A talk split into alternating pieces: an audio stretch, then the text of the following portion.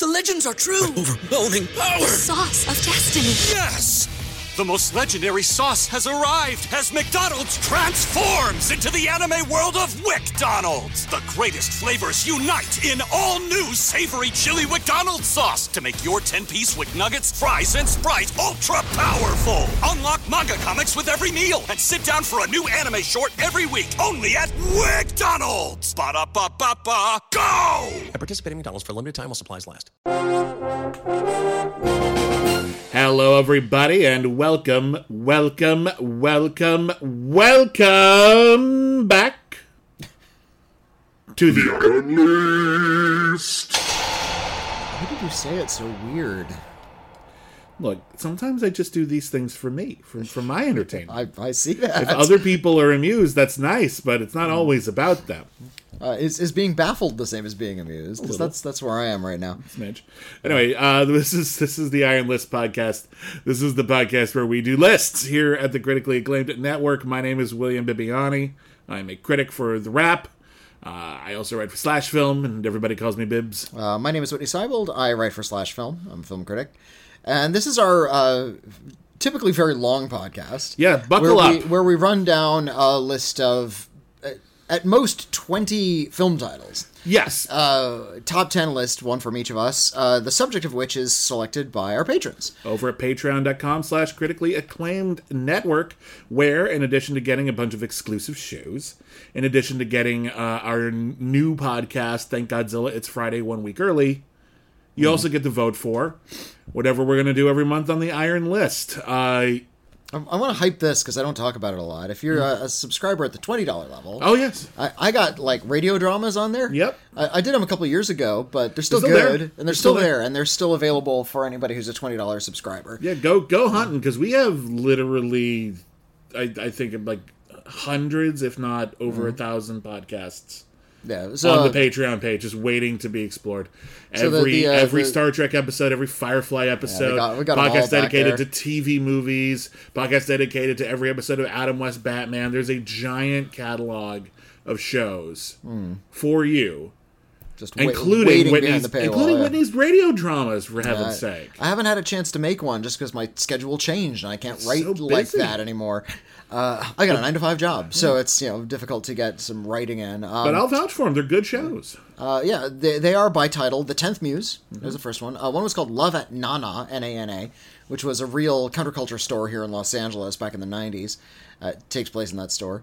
Uh, I did a Christmas show called "She Began to Dance Around." That's a, a, a one. woman show. Uh, my my friend Chelsea is in all of these, by the way, and and she's uh, just a crackerjack. Um, and I also did one uh, that I wrote like way back in 2005 for a radio drama contest, and it won. And Nice. uh, after they sat on it for a while, I asked, "Could I make it?" And they said, "Yeah." Yeah, we're, So- we're not going to do anything with that. It sounds like something I might have written in my twenties, but that's still cool, but though. that that one's called um, "Determined." Uh, but the title has a double meaning. It's not not just a boring title. Fun. Um, well, in any case, all that's over there at the critically acclaimed network Patreon. And again, you can vote for episodes of the Iron List. And this month, our patrons and their infinite wisdom have selected the topic of the best fairy tale movies. And this might be a little bit broader a topic than some people realize. It's it's a the problem is fairy tale is not really solidly defined. It's not necessarily a, ter- a, a tale with fairies in it. Fairy tale Mm-hmm. incorporates sort of a wide uh, variety of genre tropes. Yeah. Uh, So, tip- it- it- yeah. what is the difference, for example, between a fairy tale and a myth, or a fairy Or tale and a fable, fable or a, or a legend? tale. Um, Yeah, some of the for the most part fairy tales are uh, written by anonymous authors. They're passed down through folk traditions but some of them aren't. Some of Mm-hmm. Well, them we can trace the direct origin to actual authors And like, like the brothers grimm for instance. Well, the Brothers Grimm didn't really write them; they're just the ones who wrote it down. uh, or uh, but a lot of the, they or hans christian andersen for instance Yeah. came up with a lot of those stories on his own. Those are uh, considered authors of fairy tales. Uh, they tend to when we use the term fairy tale it's actually a very eurocentric term Yeah, uh, we don't refer to sort of like ancient Chinese fables as fairy tales. Mm-hmm. Uh, we tend to think of like very films based on like medieval European lore. Mm-hmm. Uh, sometimes they're like nursery rhymes. It's difficult to say what exactly they are.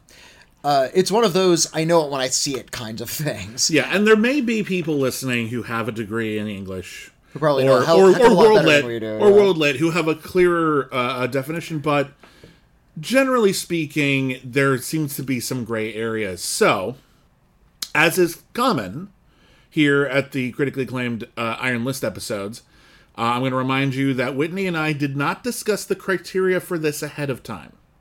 We might have different criteria. And in an effort to uh, sort of clear the air and give you some sense of what was on the table for me, and I'm, uh, Witney has the opportunity as well. Uh, I'm going to go with what my criteria was. And my criteria was I wanted to focus on films that I was very confident I could call them fairy tales. Yeah. Not movies that had fairies in them, Uh-huh. of which there are definitely quite a few that aren't fairy tales Yeah.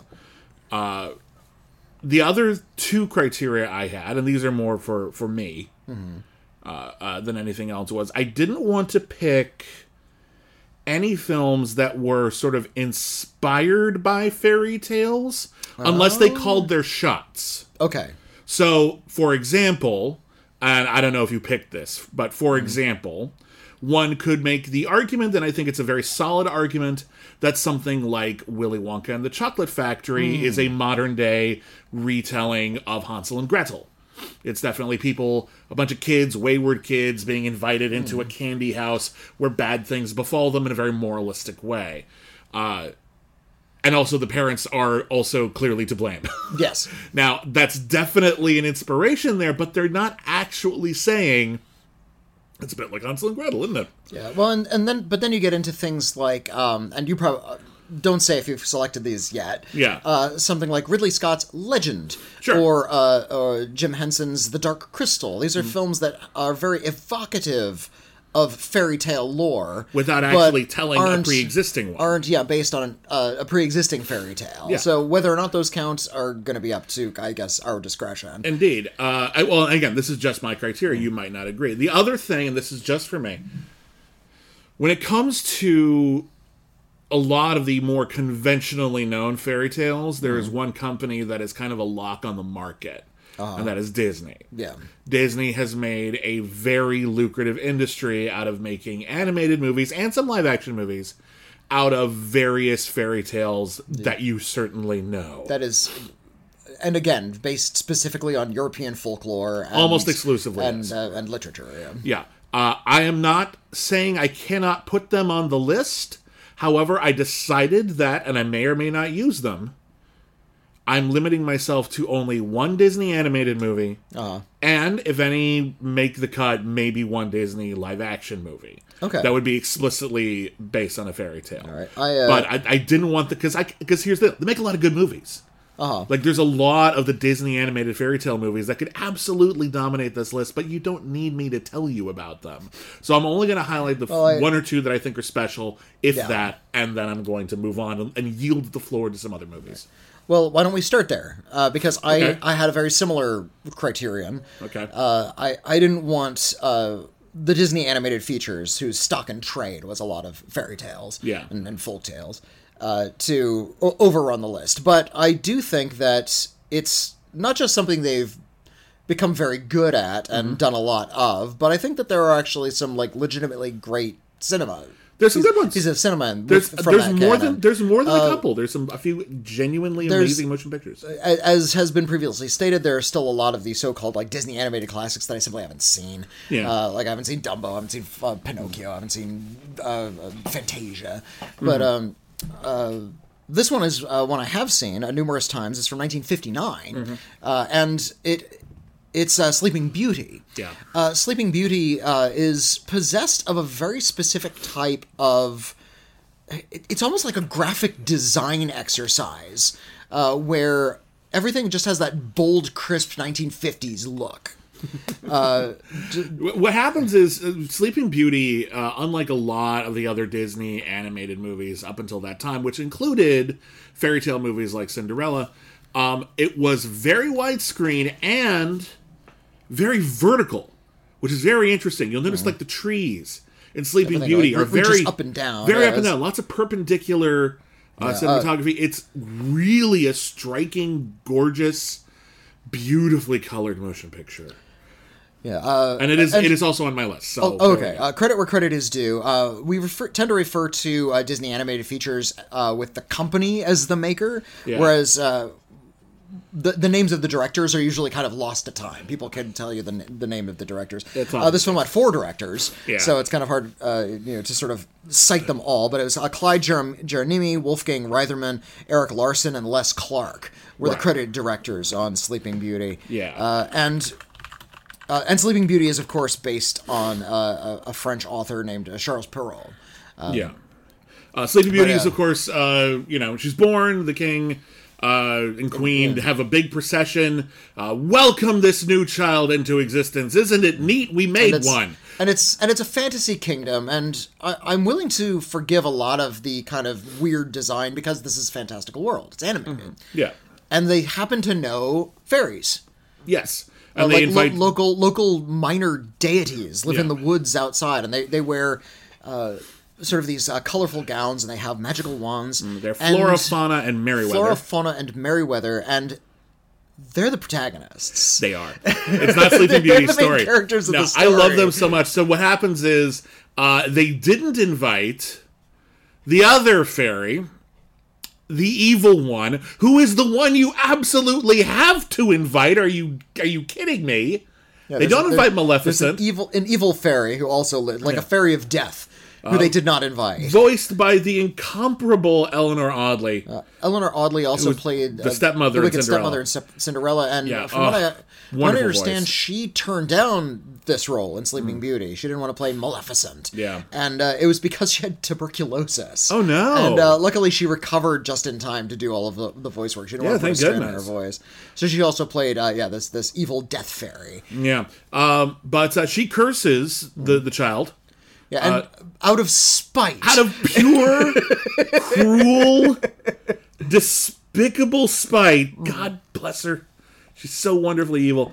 Uh, and uh, she but says it's- when she turns 16, she's going to prick her finger on a spinning wheel and the- die. Well, uh, and a, a spinning wheel is kind of an oblique piece of technology. Mm-hmm. Like, it, uh, this was my introduction to spinning wheels. I didn't know what they were. yeah, a lot of a lot Uh, of people, you know. They're a, yeah. a, a pedal operated spinning wheel that you uh, sort of. Uh, pinch and spin yarn around Yeah. kind of spins it around and in order to make sure it doesn't get tangled you wrap it around this needle that sticks up you kind of like put a, a spool on it uh, and yeah it's just a sharp spike right in front of the the user so Yeah. you're always constantly touching it. Getting your pricking your finger on it is actually a common. Yeah, it's not, it's not common uncommon at all. Yeah. Uh, however, so Maleficent, you know, leaves feeling pretty darn good about herself, but Mm-hmm. one of the fairies still hasn't given her like her magical gift. The other one's like she'll be really pretty and stuff. And Well, this yeah, one- last one one's of like them is a, a gift of beauty. Uh, Yeah. these very superficial things. The gift of a nice voice. You can sing well. yeah, it's it's very and uh, very uh, uh, femme normative. Hmm. And uh, then the other one's like, okay, I'll I'll use my magic to say she won't die when she's sixteen. Hmm. I win. Uh, however, I can't completely undo the spell, so I'm gonna I'm gonna modulate it a little bit. So she'll she's still gonna prick her finger on a, the spindle of a spinning wheel. But she'll fall asleep until. Um, True love True. Love's kiss finds her, and I'm like, that only gives her till she's 16 to find true love. That's a lot of pressure, isn't it? But Well, I'm coming. When did you first start having crushes on other people? I didn't find true love until it was in my 30s not, at best. you You know. know. like come on. the the so uh the other thing that they do is because they know Maleficent is extremely evil. Hmm. I'm probably not going to be happy about this sort of revised curse thing. Is that they hide her and they have No, her. this is, a precaution from the king. Yeah, The- the, yeah, the king does this. They hide her and they say, "Listen, Flora, Flora Fauna, Merryweather, you are badass feminine icons, and I'm pretty sure you're gay, and I love every single one of you, and you're the coolest Disney protagonists who ever lived. so I would yeah, like you to raise my daughter in secret." And they're They like, could be- "Cool." You could easily read them as like polyam lesbi- lesbians. uh, Oh, yeah. living out in the woods, raising this teenage daughter together. Just just all of her just all of her queer aunts Mm. just raising her and it's fucking awesome and she gets raised in the middle of nowhere and she learns to talk to animals and she's gorgeous and everything and is wonderful. anthropomorphic, but not talking animals. Like No. And Cinderella, which I appreciate. They have a personality, but they don't talk. Uh, and uh, just before she turns 16, she happens to stumble across a prince. They have a nice kind of romantic moment. And then she's told, oh, by the way, you're a princess and you got to do this whole thing. And uh, she ends up pricking her finger. Whoopsie. Maybe instead of taking her back to the castle the day of or before her birthday, you wait until the day after. Yeah. Maybe that would have been the wiser move. But instead, boom, she's in a coma, and now it is up to Flora Fauna Merryweather, and uh, I think it's Prince Philip. Prince Philip is the, the prince. Yeah.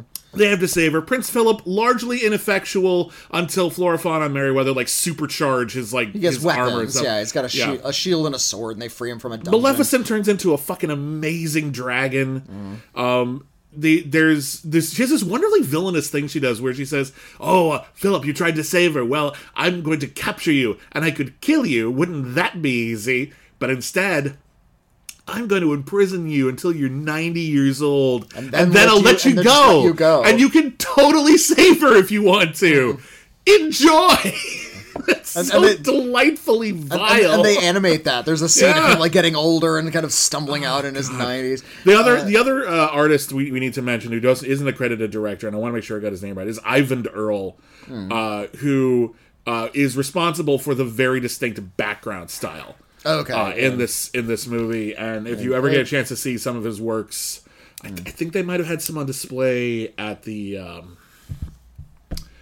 oh, the the what's the what's the the garden the garden. in Pa- the one in Pasadena, the the mm, something garden. Botanical Gardens? No, know. not the Botanical Garden. The one with all the, the museums and stuff. in Pasadena. I don't Yes. know. I don't know which. I don't know. Which. Pasadena Museum Garden. I'm only doing this because I kind of spaced out. The Huntington Library. Oh. The Huntington. Would- you never been to Huntington Library? wouldn't wouldn't have that in my brain. You ever been to Huntington Library? I don't think I have. Oh my god, you should totally go. You should take your kid. It's wonderful. It's got like it's got wonderful like gardens everywhere. Really cool like museum installations and things. They have like the Blue Boy there and stuff. Um, but uh, yeah, they recently had and they might still have a presentation that's just um, art that inspired Disney and uh, had some Eyvind Earle stuff in there too. It was really cool. Um, so yeah, it's really really stunning. It, It's it's got it's got like a cool and it's it's, it's really it's got a really cool feminist bent to it. And when they decided to update it with Maleficent, I was very confused because the whole idea is we're going to take Maleficent, who everyone loved as a villain, and we're going to make she- her. she's scary. She's, She's scary, but she's also she's also stylish. She's uh, confident and charismatic. I had a crush on her, uh, and I know I'm not alone on that. Uh, but they said, okay, we're going to do a story. We're going to make Maleficent the protagonist, and we're going to say that Maleficent was wronged by the king, and it, from her perspective, this all makes sense, and she's like an anti-hero. And I'm like, okay, great. So you want to turn Maleficent into a feminist icon?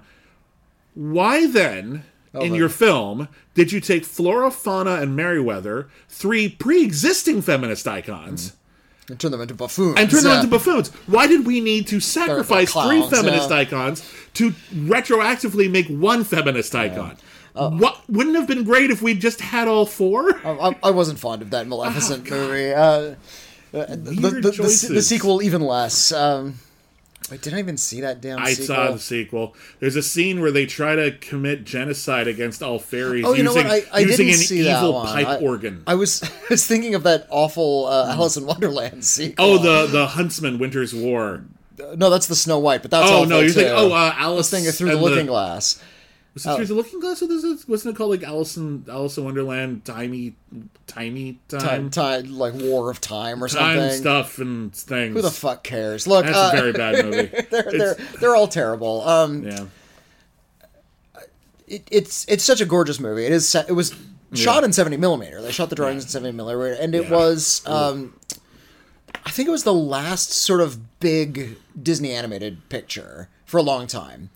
Because after this, they stopped doing uh, sort of hand painted backgrounds and they stopped Yeah. doing the hand drawn cell animation Right. in a favor of a much cheaper, faster Xeroxing process. Yeah, and you'll notice like there's when you get to the Disney movies of the 60s and 70s in Yeah. particular, uh, you'll notice that the line work seems it's a like little shaggier, bit a little bit shaggier, and that's a style actually that I'm not entirely unfond of. Uh, the one thing I'll dispute here, and I, th- I realize you're being more subjective than this, uh, there were big hit popular movies from Disney in that period. 101 Dalmatians. Yeah, but- uh, the animated movie I still think is their like one of the most lucrative. I, I didn't mean big time. in terms of box office. I meant big in terms of like production scope. Ah. Uh, 101 Dalmatians, like a third of the movie is just dogs watching TV. You compare that to uh, Hey, we didn't have something like- YouTube yet. I We suppose didn't have not. Pet videos. This is what we had. like there. There's literally a scene where the dogs are watching a TV not- commercial. it's not a third of that, the movie. It's, it seems like a long not a time. third of the. It's a I'm- big I- portion of the movie. I'm not arguing that. I just think it's not a third of the movie. I, I saw it for the first time kind of recently. There's a lot, a lot of dog TV in that movie. Uh, the, compare that, you know, dogs watching a TV commercial to the fucking dragon. Yeah. In Sleeping Beauty. Um, it, it's it's a really wonderful film. It's just really great to look at. I think it's really well told. Uh, the Tchaikovsky music that they Oh, use really is like really evocative and scary. Yeah, it's really uh, they they use it as sort of like the soundtrack for Maleficent's like lair. It's this like shadowy castle. usually It's got all the these whole thing. ogres and goblins around the, her. the It's really- romance theme is I yeah, know is. That's- that's I Tchaikovsky as well, but- and, Uh, and, and it's seriously, like, do do do dum. That that part is also from Tchaikovsky. there, there, there, I, there's a lot of Disney animated movies, classic Disney animated movies that I Mm. love dearly. Uh, everything from the original Pinocchio to Alice in Wonderland, uh, but none that are so dear to my heart. Not even so dear to my heart. Get it? That was a movie Disney did. Uh, But none that are so dear to my heart as Sleeping Beauty. In fact, this came very, very close to being my number one. oh, really? Okay. It was. It's. I just think it's a masterpiece. I really do. I think gorgeously animated, incredible character work. Really, just the way that they follow the original plot and expand on it just enough to make it an exciting feature length film. Because you know these stories are often a little simplistic in some of these. Um, yeah, I love this movie to pieces. I think it is damn near perfect, and I there, I I I wouldn't say that about almost any Disney movies. There are very, very few, even like the really, really great ones. Yeah. Uh, so yeah, this was the one Disney animated movie I allowed myself to put on my list. Witney isn't necessarily beholden to that. Uh, however, for my next pick, if you don't mind, Uh, yeah. I think it's I think it's thematically appropriate. Right. There's one other Disney movie I decided to put on my list. It is a live action movie, and we've praised it many times. okay. Uh, and that is Kenneth Branagh's Cinderella. Okay. That's that's Yeah. fair. Um, I like Kenneth Branagh's. Now, clearly, it was uh, Hmm. modeled off of the 1950 uh, Disney animated film. Yeah, it is a remake There of the Disney animated version of Cinderella. countless film versions of Cinderella. Yes, And, uh, some of them are even okay. Some of them are okay. You can see that. a lot of quite bad ones. Well, if, if you go you know, to the actual like core of the story, it's a sort it's a wish fulfillment fantasy. It's a, Mm. Yes. it's a, a fantasy of the impoverished. Yeah. I am secretly royalty, uh, or Well, I will no, no. attract royalty. Yeah, uh, in, that- in that sort this case, thing, they're yeah. not secretly royalty. They were, Yeah, uh, they they they were uh, the daughter of a, of a rich man. He married uh, a woman who already had two, or depending on the movie, maybe more than that. Yeah. uh, terrible daughters. Two just daughters, yeah, mean, just evil really people. spoiled. Yeah. Uh, the father is somehow pushed out of the picture. In some version of the story, he's just there and oblivious, which you know, what a dick. But um, he and all and now Cinderella is left alone in a household where the matriarch and the other sisters are abusing her. They are forcing her to do all the work. They are emotionally abusing her. They're basically trying. She's trying to marry off her daughters and trying to keep Cinderella from ever having a future. Cinderella is screwed, and then through sheer serendipity she manages to uh, uh, attract the attention of a fairy godmother. Some versions of the story that's not serendipity. There's a reason for that, but Well, basically, she- she's she such a has good guar- person. She has a guardian angel because she's, really pure of She's heart. such yeah. a good person. She's she's so sweet, so downtrodden uh, that we're gonna make this fantasy of yours come true, where you get to go to a ball. We're gonna give you a nice dress. We're gonna give you a uh, Hmm. uh, you know coach and all the fineries, and you're gonna go, and the prince is gonna instantly fall in love with you, Yeah, and uh, everything will be great except You get to- drama, shoes. You get to be the aristocracy. Yeah, es- essentially For a um, night. For a night. Um, yeah. and uh, this is rarely tackled, but Cinderella is a story of class Hmm. about how this this upper class family is actually in Branagh's version, uh, kind of like the Bennets, not quite well to do. The Yeah. Bennets from Pride and Prejudice. Like they maybe previous generations or earlier in their lives they were, but now Uh, Yeah. barely keeping it together. They've got So, yeah. land, but that's it. They don't have a lot going. They don't have a lot of hope. Uh, so Cinderella is sort of being abused. She's the servant that they can feel better than. Yeah. That their existence is predicated on their ability to abuse her. and also and, uh, on their on the hope of marrying off one of the daughters of someone rich, preferably Exactly. the prince. Uh, whereas, and she will uh, sort of circumvent that in order to marry rich herself. Now, the original Disney animated version is considered a, a classic for a wide variety of reasons, not the least of which it is uh, an early masterwork of feature film animation. Uh, and good for them. Yeah, it's got, it's really got good animation. Try to find the earliest video edition you can because they've been cleaning it and remastering it to the point where it doesn't look like the original did If you, anymore. if you look at like before and after videos of like early DVD or VHS versions and then like the more recent like Blu-ray releases, you realize that in quote unquote cleaning it up Mm-hmm. and quote unquote restoring it, they have actually been removing fine detail. yeah, they've been removing uh, the original animation and replacing it with newer and, animation. and So- frankly, it's just offensive. It's so so if, offensive. if if that's one you want to see, track down a a, a DVD of it, not a Blu-ray, a DVD of it. But un- unlike Sleeping Beauty, I was never particularly a huge fan of Cinderella. I That's- liked it fine. well, it's It, I always It's thought a it was dull it was- picture. I, I found it thin. Yeah. it's clearly trying to be very emotional. She, she is downtrodden. She gets something Mm. nice. Will she be able to keep something nice? Yes, she will. And we're done. And of course, Eleanor Audley plays the the uh, Mm. evil stepmother, and she is magnificent. And I love her to pieces. I think she's one of the best voice actors we ever had. Um, when uh, Kenneth Branagh was remaking Cinderella, it was towards the beginning of the wave of major Disney live action remakes. It wasn't the first, but it was there've been so many since. And it's the one time I feel that Disney knew how to do this because they took all of the visual cues, the iconography, all of the things that made the original work, except for the animation because it's live action, but narratively, everything that makes it work.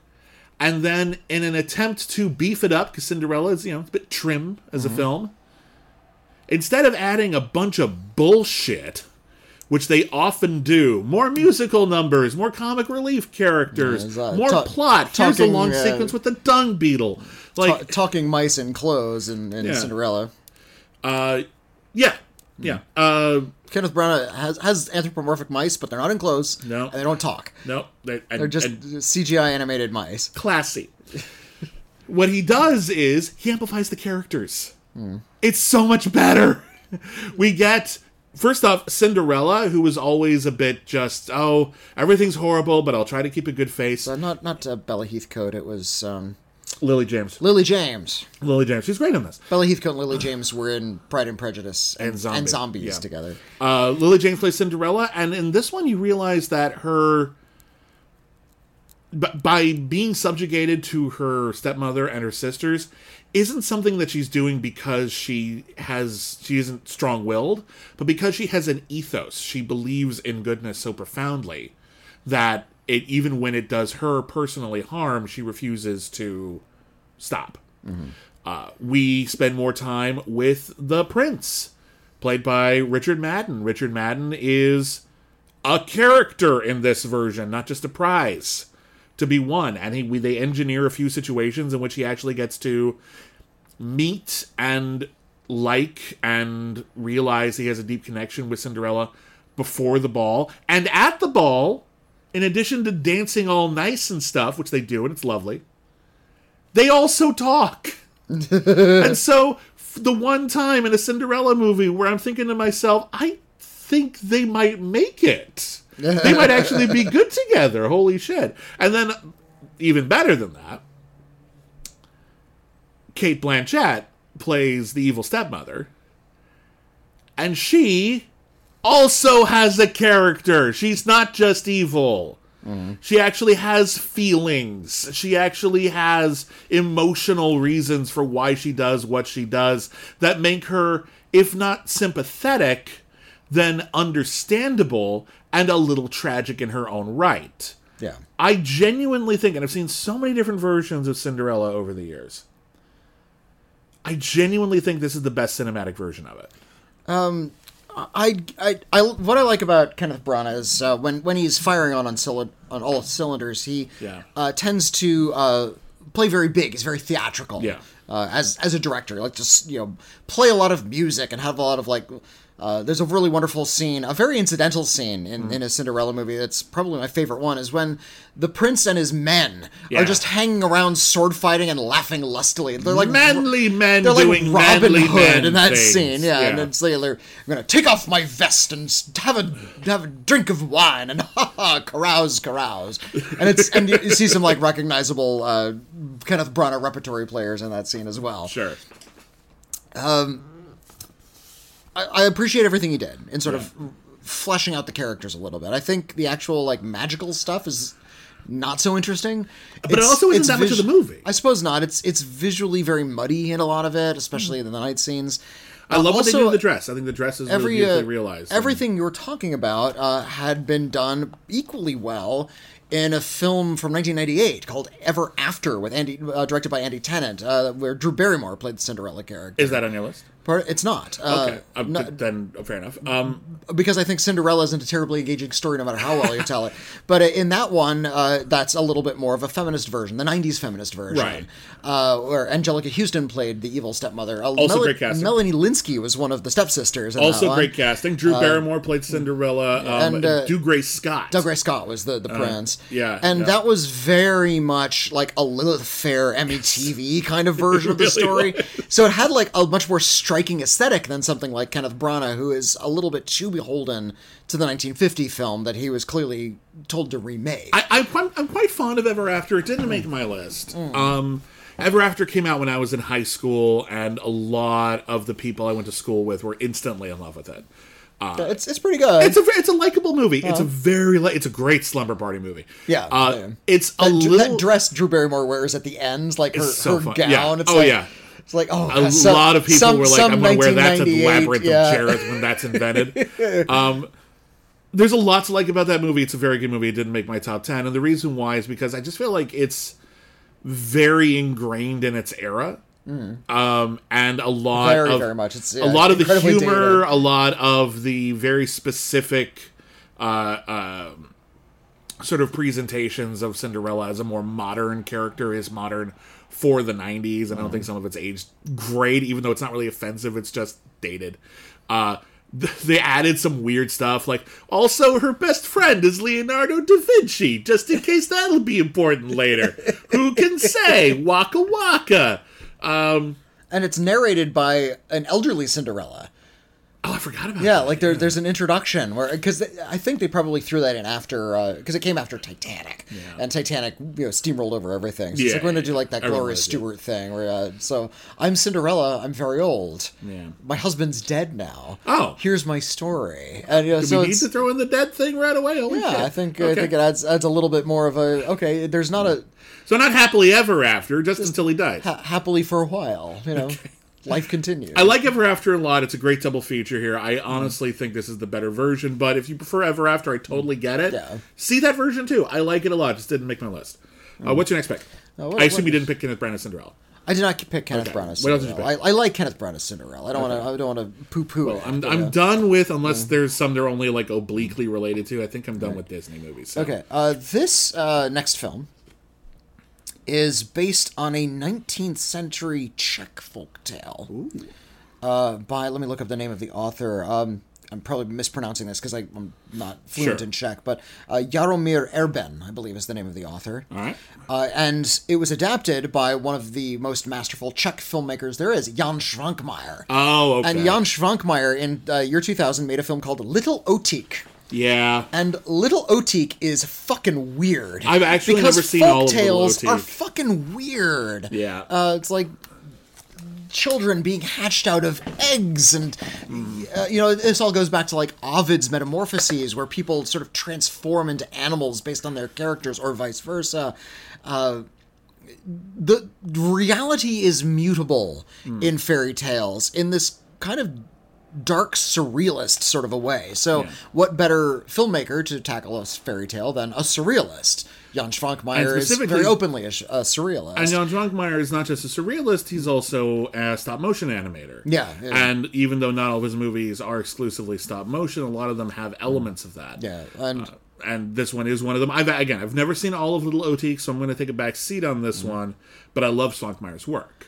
Yeah. Um, So tell me, tell me, yeah, t- yeah. Give, give people the plot of this one because I don't think everyone knows this fairy it's, tale. Mm. It's um it's a modern update of the fairy tale, but uh, the idea is uh, a childless couple. They cannot have a child. That's an, another element of fairy tales. Um, to to sort of go back to sort of fairy tale origins for a Mm. while, uh, family units, uh, breeding. And grandmothers are all very important in these stories, and if you uh, and you'll see why if you realize that a lot of these stories were being told by grandmothers to grandchildren while the parents were out working. So you'll notice that the old crone uh, archetype is usually a very powerful figure, kind of wicked but very strong, uh, and they're always at odds with uh, sort of the the more boring parent figures who are some often very absent. Think of like Little Red Riding Hood or, or Hansel and Gretel or Rapunzel, that kind of thing. Uh, so yeah, there's this uh, childless family, and they decide to. Uh, one of them is digging in the the dirt and digs up a root that looks kind of like a child, and they raise it like a child, and it comes to life, but it's voracious and starts eating things and growing, and it starts eating people after a while. It's kind of a monster story. Uh, Jan Švankmajer just sets that in the modern day as a uh, childless couple, uh, and the mother finds that if she hides a pillow under her shirt, she can kind of pretend that she's becoming pregnant because she really d- dreamed of it. She really wanted a child. And she even like sizes out how big her stomach would get, changes the size of the pillows. Once again, uh, somebody's digging in the yard. They dig out this root. She ends up dressing it like a child. And then she says, Well, when the child's born, this will be our child. And it's just a piece of wood. It's got like kind of this snout shaped mouth on it. And has a little bonnet. It's really weird looking. And uh, she goes through this whole, this whole sort of play acting being pregnant f- throughout, you know, as long as pregnancy would be, all nine months of it. And then at the end of it, that root comes to life.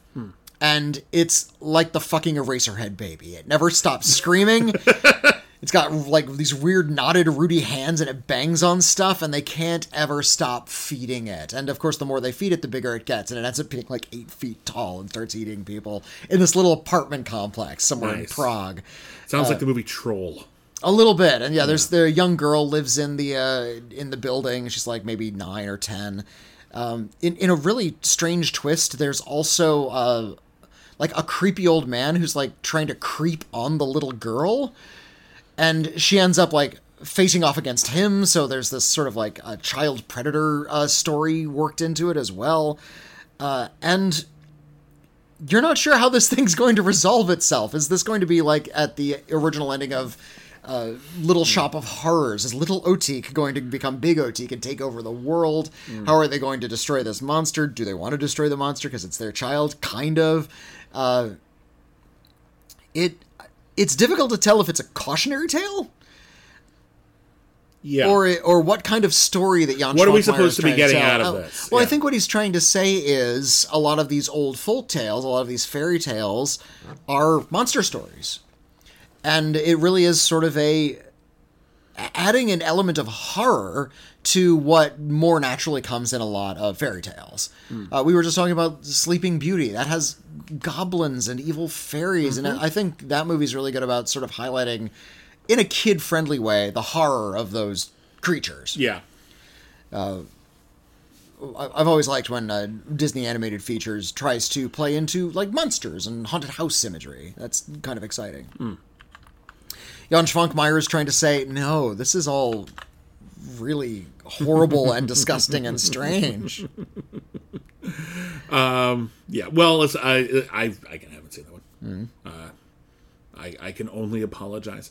Uh, I don't have. I, I actually have a couple of very European movies uh, on my list, but there's one that I kind of want to talk about now because this came out and was quickly overlooked and I don't think anyone's really revisited it since. But I think it's actually one of the better art house horror movies we've had of the last few years, and it deserves another. uh, It deserves another go.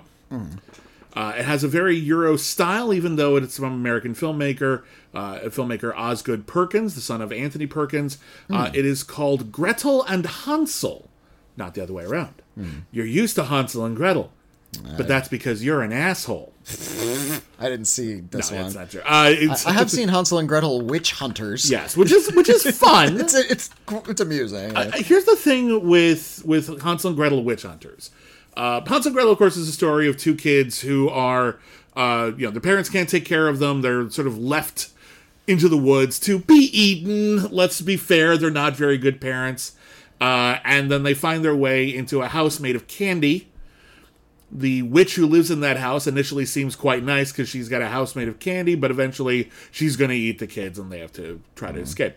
Um, it's been toyed with many, many times. Uh, as I mentioned before, Willy Wonka and the Chocolate Factory, very much a modern update of that similar motif. Different message overall, but same basic vibe. Hansel and Gretel Witch Hunters uh, is from a director named Tommy Wirkola, and he took the idea, the very literal interpretation of this, which is what if witches were real? And after Hansel and Gretel killed one, they became professional witch hunters hmm. and hunted witches. Which is That's a fun comic book idea. which is yeah. fun until you really think it out because you got to remember that around this time well, the, the people witch were actually trial- being accused of witchcraft I don't and think are- killed. Are, the witch trials aren't a part of that movie, are they? no, but you got to remember that the Salem witch trials that we know s- so intimately in America, thanks to stuff like the Crucible, um, wasn't the only witch trials. Europe was full of witch trial shit. Uh, there's a really wonderful and genuinely harrowing movie uh, starring Vincent Price called The Witchfinder General, sometimes released uh, as The Conqueror Worm because that was a Poe poem, yeah. and Vincent Price and Poe was like a surefire box office bonanza in the 60s. Oh, what a time to be alive. Uh, and uh, in that one, he plays a guy who literally just goes from town to town hunting witches. Hey, does anyone have any witches here? I will I will test them to see that they are witches. And what he he knows he's full of shit, and he's making shit up as he goes along, as an excuse to be paid to torture and murder people. Uh, if you've ever, I, I read the Malleus Maleficarum when I was in college. Like that's like, hey, here's this whole book about how witches do their shit. Yeah, uh, you made that shit up, didn't you? Kind of. yeah. Uh, there's a whole long shitty tradition. Uh, Gretel and Hansel uh, is not one that says it, it is saying that the witch is real, but it's not trying to say like, but it's cool, right? Um, it's more allegorical. Um, it stars Sophia Lillis from the new Dungeons and Dragons movie. She was also in the It movie, uh, uh, and uh, it's her and her little brother Hansel. Uh, their mother is starving and basically chases them out of the house with an axe. And they are trying to find a place for themselves in the world, a world that has no interest in them, certainly no interest in caring for them.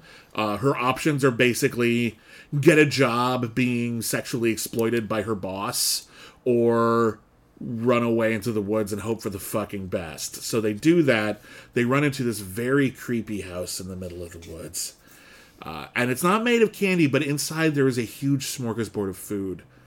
And the the lady of the house is played by the inimitable Alice Krige, uh, you may recall as the Borg Queen from Star Trek: First Contact. She was also uh, the lead cat vampire in um, Sleepwalkers. Uh-huh.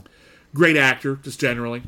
Uh, she plays the witch so fucking wonderfully and beautifully and creepy. Um,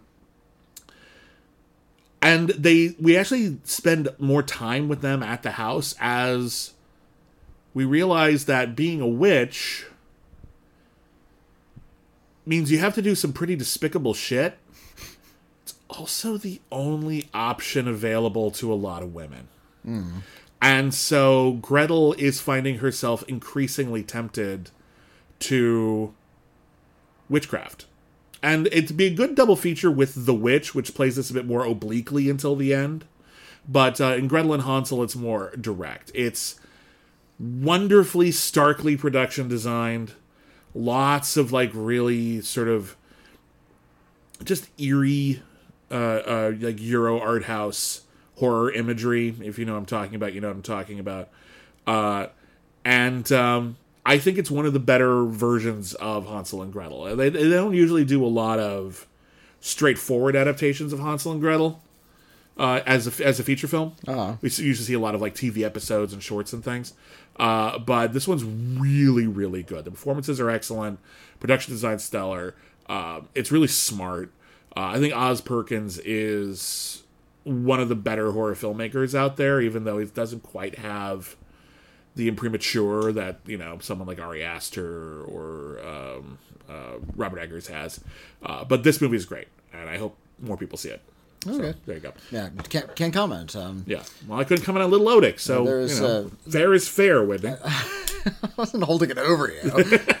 uh, one of my favorite um, uh, Hansel and Gretel stories uh, came from the Matt Groening series Disenchantment, oh yeah. uh, which is not a very good show, unfortunately. I but, couldn't uh, get into it. Yeah, um, cu- cute idea, but yeah, just not as funny as something like Futurama or The Simpsons. Uh, but uh, in one of the the bits, uh, they the main characters are like on the on the run. The, the cops are chasing them. They hide out in a house, and it's the Hansel and Gretel house. It's made of candy, and they run into Hansel and Gretel in the house, but they're adults now. They've Hmm. been living there for years, and uh, they've actually like taken over the witch's job. oh. Like th- So now they, they're they the didn't ju- witches. they didn't just kill the witch; they ate the witch, and they got a taste for human flesh. Ah, okay. So now they're luring people there, and they've been like eating humans for like decades. That's fun. Everyone likes a good cannibalism story. Yeah, and, and somebody kills Gretel, and Hansel says, "Oh no, we were going to grow up together and eat a family." it's really cute. Good comedy there. All right, what's your next pick? Let's see. Uh, this one is based. oh, it's I'm based, sure- is it? Oh, it's based. Totally based. I'm not even 100% sure what that word means. There was a book uh, written in the 1860s on Hmm. the history of witchcraft in France. Okay. and it inspired a lot of modern witch lore that we see in movies today. Okay. You know, sort of what you were talking about, how witches sort of consort and the kinds of spells they say and the kinds of deals with the devil that they make. Hmm. Write your name in the book, that kind of shit. Uh, that, that kind of shit. Yeah. Um, but uh, this is a film that has supernatural elements, and it does have a demonic force that the main character does enter into a deal with. But it's mostly about how women were victimized in the Middle Ages, Okay. and how a lot of these consorts with the devil were meant to give them agency.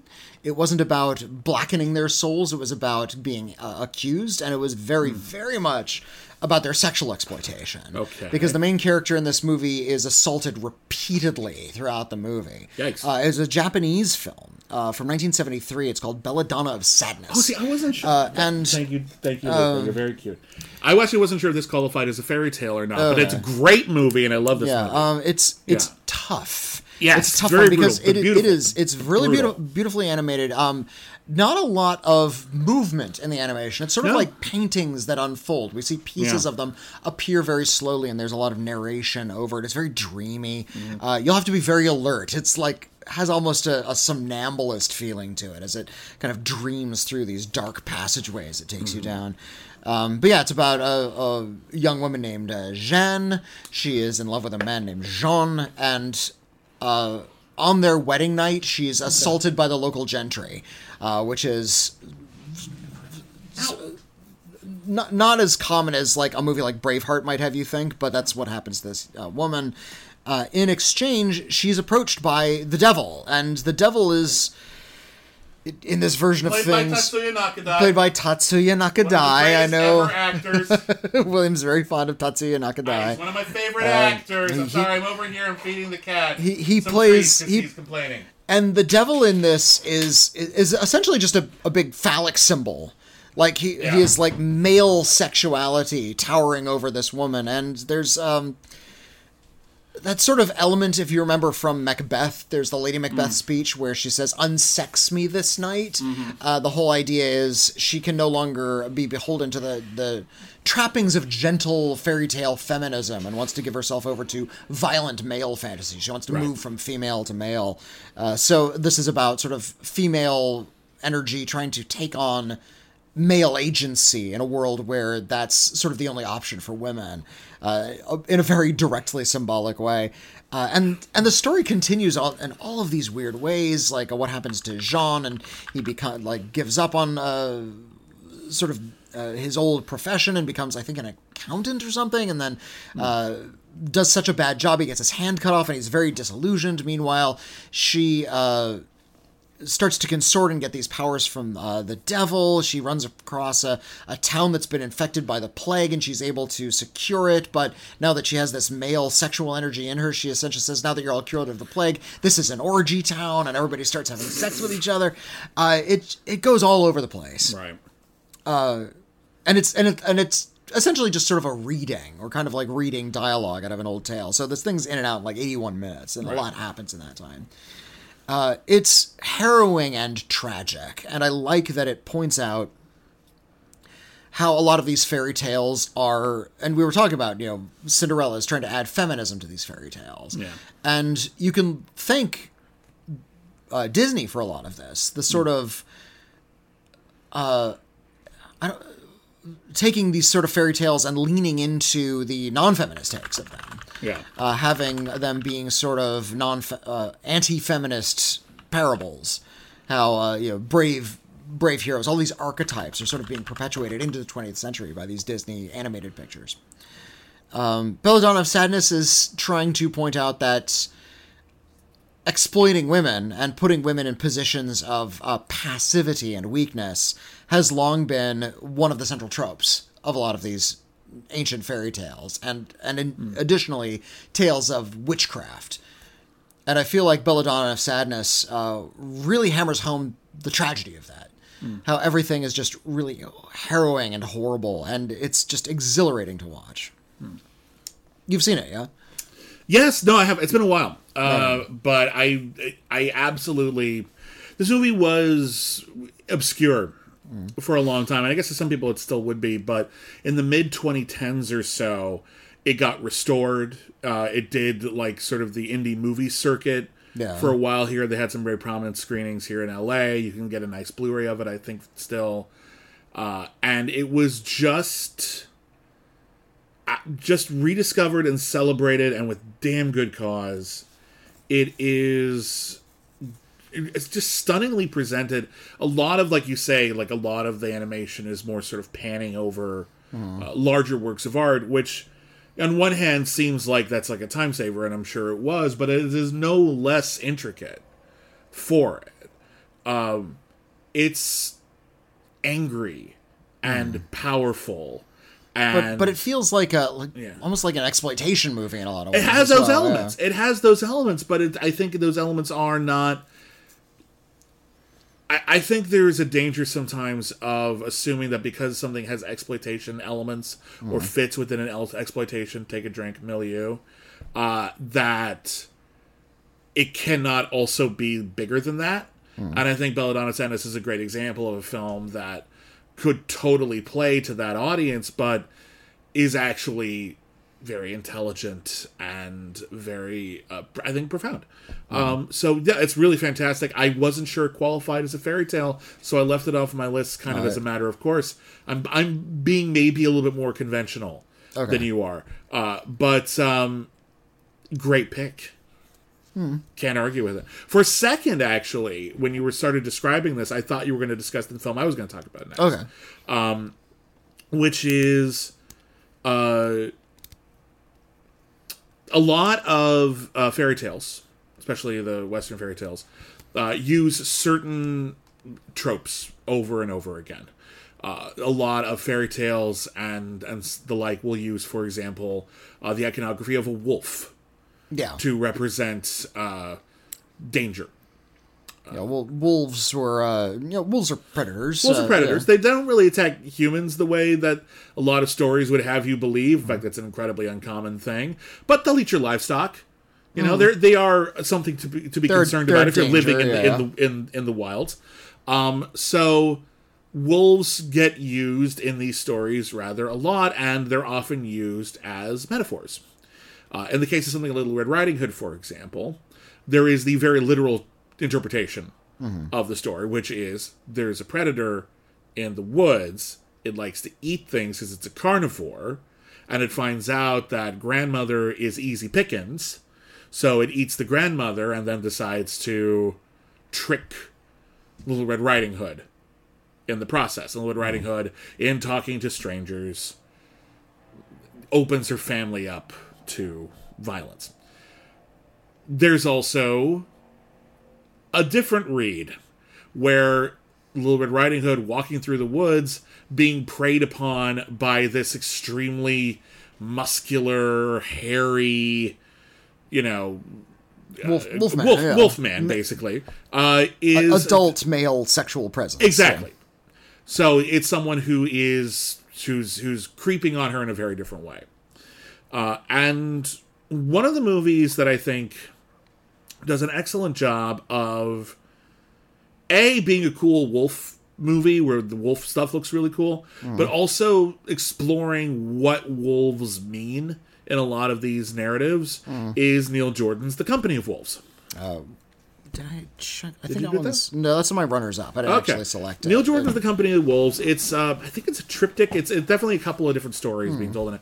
Uh, there's a there's a young girl. She falls asleep and she dreams these really frightening dreams about based on all the fairy tales that she's been hearing. Uh, there's a grandmother telling you know Little Red Riding Hood not to stray from the path. Don't talk to wolves. She's played by An- uh, Angela Lansbury horrifying transformation effects in that particular one. There's a story about a whole bunch of rich people who are transformed into wolves over the course of like uh, a very like bountiful uh, feast, which feels very Buñuel to me. Uh, and then there's one that's more about um, sort of the lusty aspect of uh, uh, of Wolverine. Well, Little Red Riding Hood in particular is is I mean, Red Riding Hood. This is menstruation metaphor. Uh, lar- lar- that's a very popular interpretation. That's not you know, Mm-hmm. Yeah. me blowing the lid off of anything. Yeah. uh, yeah. About um, a, a lot of uh, critics have written about how Little Red Riding Hood is a, a symbol for Yeah. young women's maturity and, and menstruation, and um, and how the yeah the wolf is sort of a, a male sexual predator who is uh, objectifying and trying to victimize a, a young female. But uh, but this is a story about people telling stories about wolves, the dangers of wolves. Granny tells two stories. The child tells a story. Uh, I think I think the wolf might tell a story as well. Like, like we just It's been a while since I've seen it. it's been, I it's, it's, I haven't seen it, and honestly, it's to very, cogently. and it's very dreamlike. Um, but it's got this really fantastic arch sort of production design. It looks a little bit like uh, of a piece with a movie that is clearly trying to be a fairy tale, and I love it to pieces, especially the director's cut. But I decided it didn't belong on the list, which is Ridley Scott's Legend. Okay. Uh, which, if you've never seen the director's cut with the orchestral score as opposed to the Roxy Music score, It's Tangerine Dream. no, Roxy Music. Tangerine Dream does Legend. Roxy Music does Legend. I'm looking this up. I could have sworn It's Tangerine Dream. up I and you down. Hold, Tangerine Dream. hold on, hold on, hold on. Tangerine Dream does. Roxy Music did do something on the soundtrack though. Uh, okay, Rock, sure. Roxy Music's on the soundtrack, but San- Yeah. Tangerine also includes songs by Bryan Ferry. Okay, I'm not mad. I'm not mad. I'm not mad. I just have a bit of a crush on Bryan Ferry. so Uh, that's- that's that's- he- that's he- fair, He, that's totally usurped that in my head. But there's also an orchestral score by Jerry Goldsmith, who's a really, really great composer, and his score for Labyrinth, not Labyrinth, Legend, Legend. which wasn't used, uh, but was restored in the director's cut, which is also a cleaner version of the story, uh, is magical.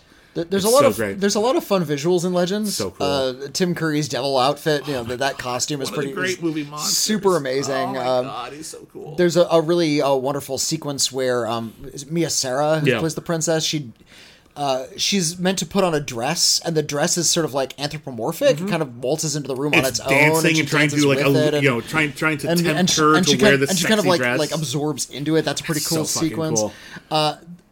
But the movie's boring as fuck. I- like it's, it's such a boring story, and I the characters. disagreed so- in the director's cut. Okay. In the director's cut, I think it works. In any case, that's that's a movie that very much looks like it's shot on a soundstage. And they don't Yes. they don't they don't they don't hide it. It's the aesthetic that they're going for. Yeah. They're going for that arch theatricality. Uh, and in that art's theatricality, there's something kind of larger than life and beautiful about it. Uh, and in the Company of the Wolves, it's more explicitly for horror and Yeah. subversive horror uh, as well. Uh, it's one of the better werewolf movies. Hmm. Um, It used to be, I think, one of the all-time greats, and we've had a few really good ones since. And I think it's been like knocked down. A a bit. couple. There, there still aren't a, There still a huge enough. amount of great werewolf There's still a lot fewer great werewolf movies than there are, for example, great vampire movies. Mm-hmm. Uh, but this is definitely one of them, and by uh, evoking so many different uh, interpretations of different fairy tales and trying to uh, really lean into the psychosexual component of it, uh, it really stands out. I think it's a very, very cool motion picture, and I hope more people see it. All right, what do you Yeah, got? I, I I saw it. I like it, but like I said, it's been a while since I've seen it. It hasn't Sure. sort of sat with me, so I can't really uh, recommend it wholeheartedly. That? I do have a, a little Red Riding story on my uh, on my Nah, list. though. nah, nice. and, and golly, it's such a pleasant, clean, not at all sleazy movie called Good. Freeway. oh, uh, yeah. I love I love me some Freeway. I knew you were going to do yeah, I. I figured just figured It's- it. I'm Anybody actually, knows I'm me knows- actually legitimately surprised it's not your number one. Freeway's not my number one. I, I uh, Freeway was made by Matthew Bright, uh, Mm-hmm. who's a, a filmmaker. It was his. fir- I think it was his first film as a director, but uh, he was previously an actor who starred in uh, Forbidden Zone. Oh, there you go. Uh, he played um, Renee and Renee's twin brother, uh, Squeezit. Squeeze, Squeeze Like It, you. Renee Henderson, and uh, they go. Squeezit has to trek into the, the sixth dimension to find. uh, He, he also Renee. wrote Forbidden Zone, and yeah, it looks That's like right, yeah. it looks like Freeway was his uh, directorial debut. Yeah, Yeah, and, and he hasn't directed a lot of movies. he did Um, direct Freeway Two: Confessions of a Trick Baby. which is a Hansel and Gretel story uh, with um, I forgot who played Cyclona, but um, Natasha Lyonne, dude, no, she wasn't the main. She wasn't Oh, Cyclona. She was the uh, other one. She was uh, like Maria Celedonio. so, okay, uh, yeah. They they're the Hansel and Gretel characters, and uh, yeah, there's like they're they're trapped in juvenile hall, and they're using bulimia as like a revolutionary act, so like like. Puking on wardens and stuff, and Wow. they they break out of the prison. That's and a they, lot. They leave a uh, trail of breadcrumbs, but they don't have bread. They just have like rock cocaine, so they're leaving like a trail of coke through the. the That's a very expensive trail. Yeah, well, I mean, that's they don't care. They're not gonna deal this stuff. They just need a way to get back. And, Okay. And they run into um, sort of like the witch in the woods, Hmm. uh, who's a nun in this case, played by Vincent Gallo. All right, I'm done with this movie. Let's let's go back to the first one. Let's so, go back to Freeway One, So the Freeway, one that's actually on your list. uh, Freeway uh, also stars- fucked up. This it's movie, it's, by it's way. an insanely fucked up movie. Oh golly, I love how insane and fucked up this movie is. Yeah. Um, Reese Witherspoon plays the the Red Riding Hood character, and it's set in the modern day, and her life is miserable. Uh, her mom is played by Amanda Plummer. She's uh, out out busy uh, working the street. She's a sex worker. Uh, so she's at home with her stepfather, who sexually assaults her on the regular. When they're both arrested, she decides to go live with her grandmother, uh, and she her car breaks down on the freeway, and she's picked up by uh, Kiefer Sutherland, who seems to be a really nice guy. He's like a guidance counselor, but he's got those Jeffrey Dahmer glasses. He's clearly like kind of a sleaze, and as they drive, you get to see him like kind of open up about what a sleaze he is and how he intends to uh, assault and kill her, and she ends up killing him and going on the run. Uh, he survives. Yeah, he briefly kills him. Hor- hor- horrendously mutilated and uh, continues and his- out for revenge. out, out for revenge and there's these two cops who are sort of like the intermediary and she's like out on the and she gets arrested and there's a juvenile hall sequence in that movie as well Oh, uh, it's, uh, who's Brooke Shields plays his. Brooke Shields his- plays, uh, the wolf's wife. yeah, Ke- Kiefer And Sutherland's she's wife. so fucked up in this movie. Everyone like is. she's, this movie, she's she's like doing super soap opera acting in I- the movie everyone is. If you've, by, by the way, seriously, the the violence, the dialogue Hmm. in this movie is pushing it. Hmm. Like they're really trying to be as disturbing as possible. And this movie is definitely not for everybody. However, if you think you've seen Reese Witherspoon in movies. she should have gotten an Oscar nomination she- for this she- we are so- legitimately she's, so great in this and, movie and, and I think Reese Witherspoon can be a legitimately great actor. She's a legitimately amazing in something like Legally Blonde. I thought she was fantastic in Wild. She can be She's great in Wild, She's yeah. really really talented, and she's she's got a lot of uh, she's got a lot of range actually that I think is often not asked of her. Hmm. Uh, Freeway is her getting to be this is 1996 full, she's young yeah. very young, full midnight movie, camp genius Reese Witherspoon.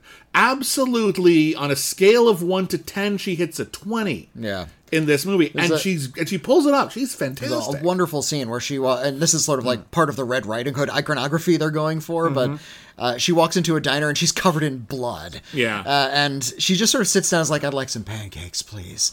And the the waitress is like completely terrified, and she just sort of like looks down. Oh, I must look a fright. Y'all got a washroom, like wonderful, wonderful. Um, yeah, I, I can't and, and it recommend goes and it goes to and it goes to man, like pretty sick territory. There's a lot of really uh, kind of gross uh, Yeah. plot elements. I think I think ultimately it, it proves that it's not merely irresponsible and it actually does have things to It, say. it, but it has it definitely but definitely you has have a to thrust. You, you have to get through some shit. yeah, it, it, it's clearly uh, Matthew Bright is clearly trying to lean into shock, and and he succeeds. I think he actually has an aesthetic and he has a voice, and he has something he's trying to say through uh, this Red Riding Hood story, and it again goes to fairy tales as exploitation stories, and how the young feminine figures in these kinds of stories tend to be o- overlooked as objects and he's trying to put put not just give agency back to red riding hood but put it in this kind of sick modern context yeah. uh, i love it to pieces I'm going to pick for my next film uh, uh, a, a, a, a film Mm-hmm. that I'm going to pick. Uh, no, I'm going to pick a film. good I- introduction no, no, no. You you picked a film. You picked uh, Scuzz Cinema. yeah which is perhaps an underrated genre overall. Um, I'm going to pick a film that is from. Maybe it's, it might not be Scuzz cinema, but it, most people would probably call it garbage cinema.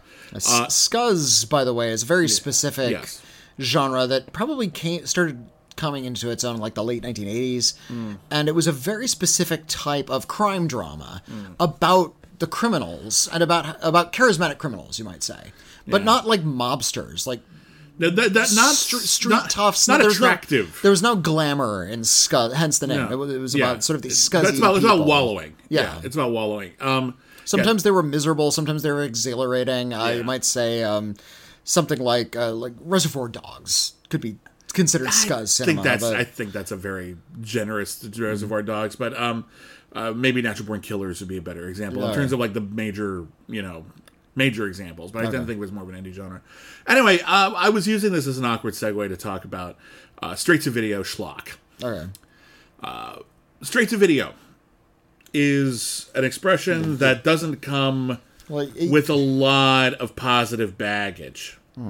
A lot of movies go straight to video, and the general consensus, the general understanding is, well, if they were good, they'd have gone to theaters, or at the very least, would have been prominently featured on some streaming service. I wish like some company like Troma had the temerity to put like too good for theaters. That'd be great, like, on, honestly. on their home video box. Honestly, yeah, uh, because just because it goes straight to video doesn't mean it's bad. Sometimes it's really, really good. Well, there's and they just a- people couldn't figure out what to do with it. there's been a, a a weird debate going on in terms of like straight to video because streaming is now bigger than uh, home you know, VHS market ever was. Oh, yeah, yeah, yeah. Uh, and there's So, the like, whole is- streaming wars, which are kind of coming to an end. But uh, Yeah. Is it fair to call something like The Power of the Dog? Well, I guess that went that had a theatrical release. I guess maybe it's not the best a, a- example. but a little tiny window is yeah, yeah, thing. true, true. But Uh, like, is it fair to uh, call a lot that- of these Netflix movies like Bird Box? Like, is it fair to call that a straight to video film? Well, technically, yes, it Yes, went straight to video. agreed. If it sur- if it surpassed theaters and went went straight to streaming service, doesn't matter what the quality or the genre Mm-hmm. Exactly. or, or the, And the budget was.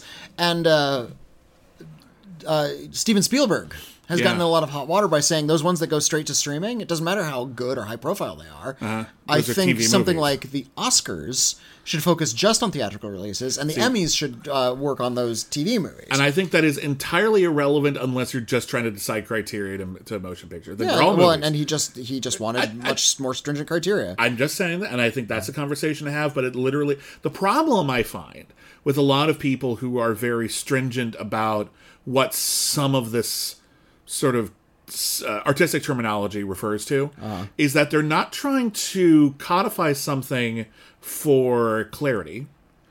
I think a lot of people are trying to preserve the baggage that's not a remake. That is an mm-hmm. adap- that is another adaptation of a book. Uh-huh. which we only really complain about because remakes have a stigma against them. Did you make it? Mm. Did you make it again? It's a remake. I don't care if it's an adaptation of a book.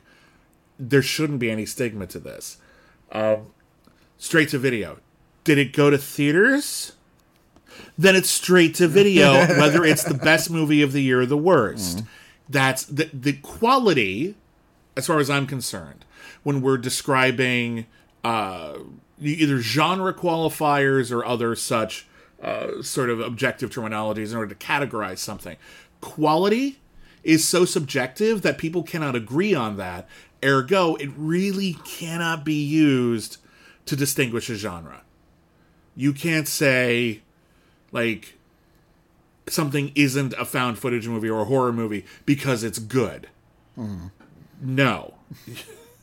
it's still that thing. It just needs these qualifiers. But in any case, straight to video. A lot of crap out there. And oftentimes, especially some of the schlockier things, I think it is fair to approach them with, eh, let's say, a sliding scale. Okay. You know, I'm not going to equate the movie I'm about to recommend on my top 10 list in quality. I'm not going to say it's as good as Disney's Sleeping Beauty. I'm not going to say it's as good as the film I'm going to put as my number one. What I am going to say is I was very pleasantly surprised by this movie. Okay. And normally this is what I would pick from like my number, like my first pick, which I try to go for something sort of out there. Oh. Uh, but you you picked something I picked. Okay. Like right off the bat, so that kind of got derailed, and then there was a natural segue to Kenneth Branagh. So my pick, Avengers Grimm by the Asylum. Which was uh the Asylum is a wonderful uh, to video company that Mm-hmm. do uh, what are what have come to be called mockbusters. Yeah. that is they uh, They take a thing that is about to come out or has only so- just something come out. something that's in production uh, because they're making these films on the cheap. They can get them in theaters a lot faster. Mm-hmm. In fact, didn't they make two knockoffs of Top Gun Maverick before Maverick came they out? they made a Uh, they made a knockoff of Top Gun Maverick uh, and then released it a couple of months before Top Gun Maverick was supposed to come out, and then Top Gun Maverick got pushed back because of the pandemic, and it got pushed back. It got pushed back so far that Asylum had an opportunity to make a sequel that actually ended up going to theaters. Not a uh-huh. lot, but it was in Glendale. I Like almost one, went. one theater in Glendale. Yeah, I- by I- God, I- they showed it. I wish I could have gone. I think it was called like Maverick the Gunner or Top like Gunner. Top Gunner. It's called Top Gunner. Yeah, uh, bless them. and they do a lot of things that are like in the straight to video, uh, not straight to uh, the public domain. They do a lot of things that are public domain. Uh, for example, when Thor came out, they released a movie called The Almighty Thor because Thor is in the public domain. Thor is like a deity. now, sure, their version of a Thor movie is a surfer bro in like a fur jacket, like hanging out in Los Angeles while Richard Grieco plays Loki and he's just sort of strolling through whatever neighborhood he lives in going, these humans. But by God, it was a movie and they put it out and bless them for it. They're not all equally bad. Sometimes the Asylum puts out a movie that's actually pretty fun. And I actually was very pleasantly surprised by their film Avengers Grimm, which is a, actually a double mockbuster because it was also, in addition to being a mockbuster of uh, the Avengers, although I think it came out closer to Avengers Age of Ultron than it did the original Avengers. It was also a mockbuster of the uh, ABC series Once Upon a Time, which took all of the fairy tale characters, made them live action, said they all existed in the same universe, and was very Disney related. But basically, okay, so how do we do a mockbuster of a movie franchise where a whole bunch of pre existing characters team up as superheroes to save the day when we don't have all those superheroes? Well, fairy tales are in the public domain, so we're going to create superhero versions of Red Riding Hood, uh, Snow White, Cinder- uh, Cinderella, Sleeping Beauty, and Rapunzel. Rapunzel like fights people with her hair. Snow White can freeze shit. You see where this is going. Uh, and uh, of course, we're going to cast uh, as the main villain Rumpelstiltskin, Casper Van Dien. I was gonna say Eric Roberts, but No, okay. the, Ca- Casper Van Dien is the Eric Roberts you get when you can't get Eric Roberts, or Casper- possibly vice versa. I'll say this: I've I've talked to Casper Van Dien. I got So to I. interview him once. He's actually like a pretty talented actor. like not he's, he's got some some range to him. He's, I'm- I'm- he's when I- not he's not terrible. I, there's a reason I picked this movie. He's actually playing a part here. He's not phoning it in. Yeah. And in fact, this movie is actually made with a lot of uh, energy. This movie has a lot of personality. The characters are kind of interestingly defined. Uh, there are a few kind of uh, uh, fun additions here. There's a character uh, who doesn't make it into like a lot of these uh, fairy tale things, but uh, the uh, Brothers Grimm fairy tale Iron John. Uh, it's played by Lou Ferrigno, is like an Iron Hulk type character, and that's kind of fun. All right. Um, But yeah, Rumpelstiltskin's trying to conquer the land of fairy tales. Uh, he manages to jump through the magic mirror into the real world, uh, and he takes like Snow White with him. Uh, and uh, the other fairy tale princesses decide to team up and save the real world. They get there. More time has passed there than in, you know than they realize. Like Casper Van Dien's been on the loose for months, and now he's like the mayor of New York, and he's like slowly turning everybody into his like mindless monsters. And uh, Snow White has turned herself into a vigilante, and um, it's reasonably well constructed and written. This is the kind of movie with the exact same budget, style, and tone.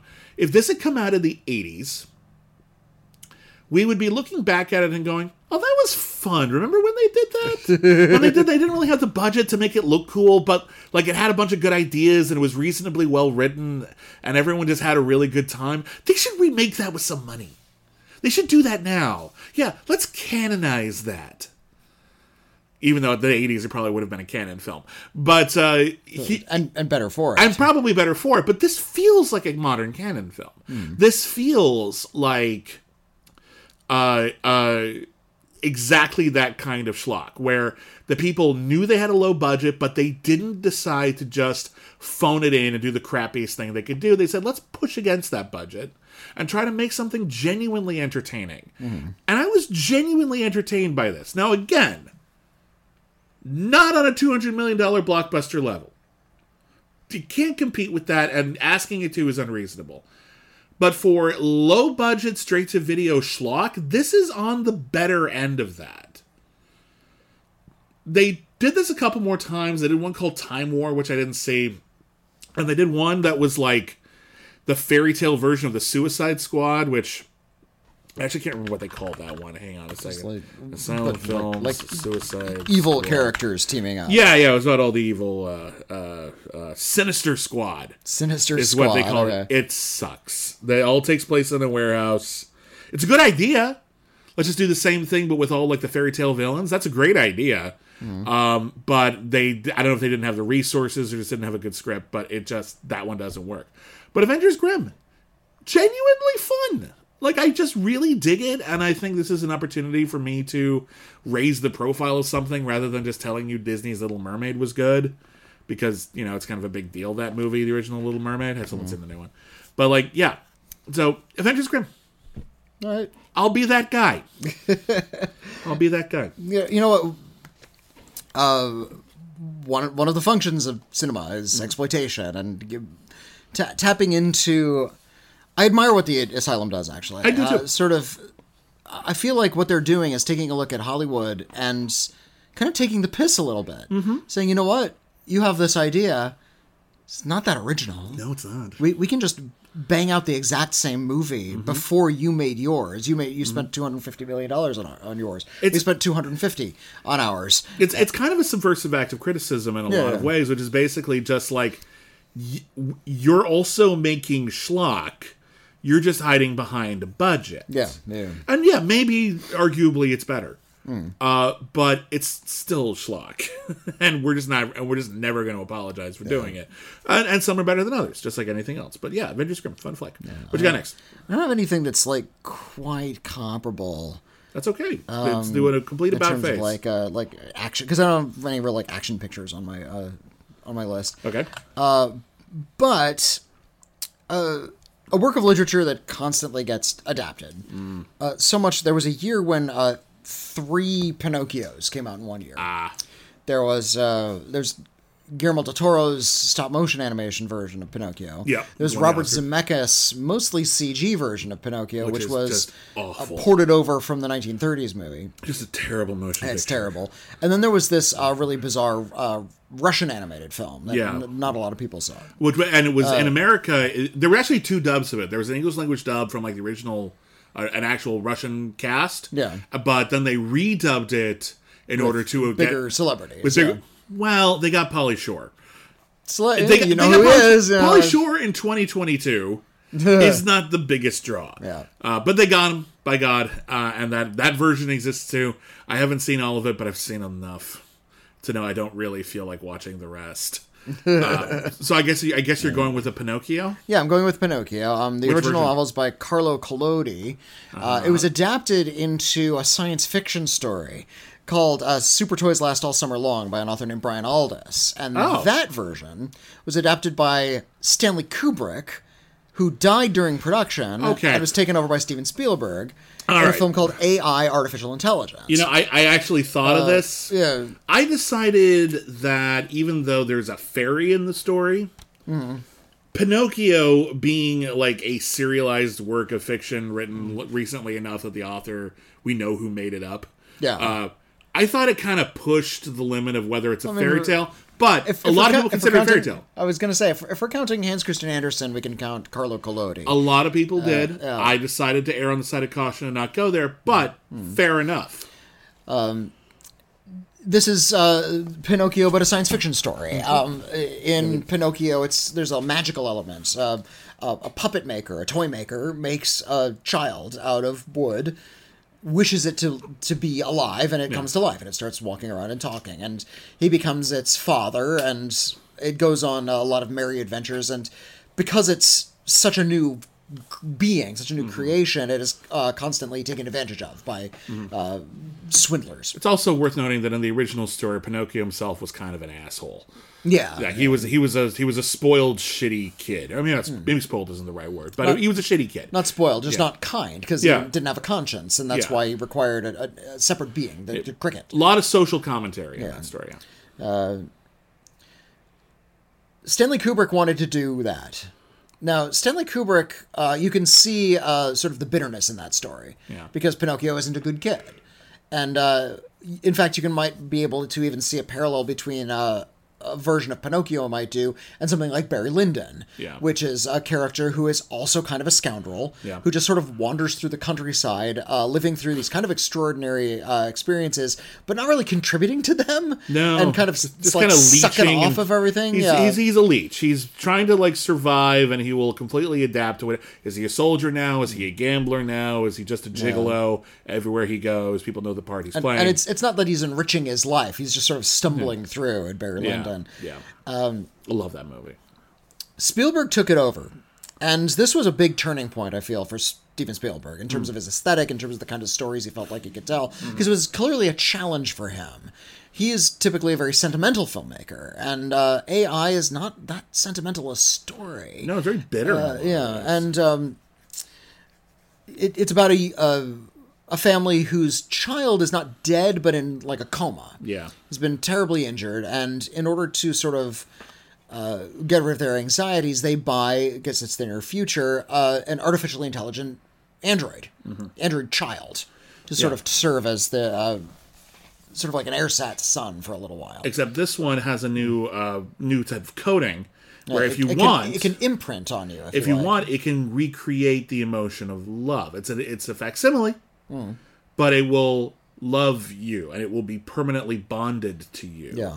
Uh, and in the mother's desperation, she decides to do that.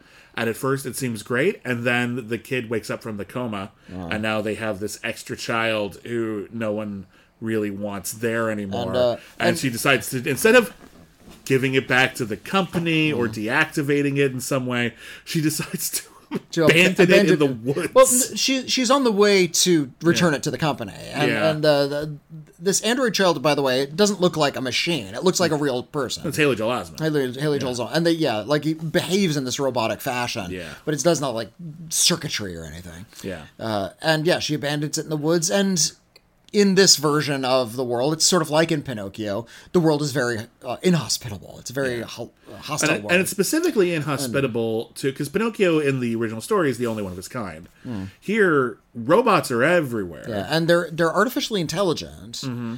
But uh. They're not necessarily con- self-aware. They're, they're not necessarily self-aware, and they're not considered alive. Yeah. So, uh, So- people hunt androids just for sport and have them Yeah. like fight in they're, arenas. They're. Mm. used as sex workers, which can be abused. They are uh, publicly executed in like giant luddite presentations, like Yeah, yeah. like you would have like a monster truck show, except we're gonna kill a bunch of robots who are begging you not to kill them. Mm. Um, really up.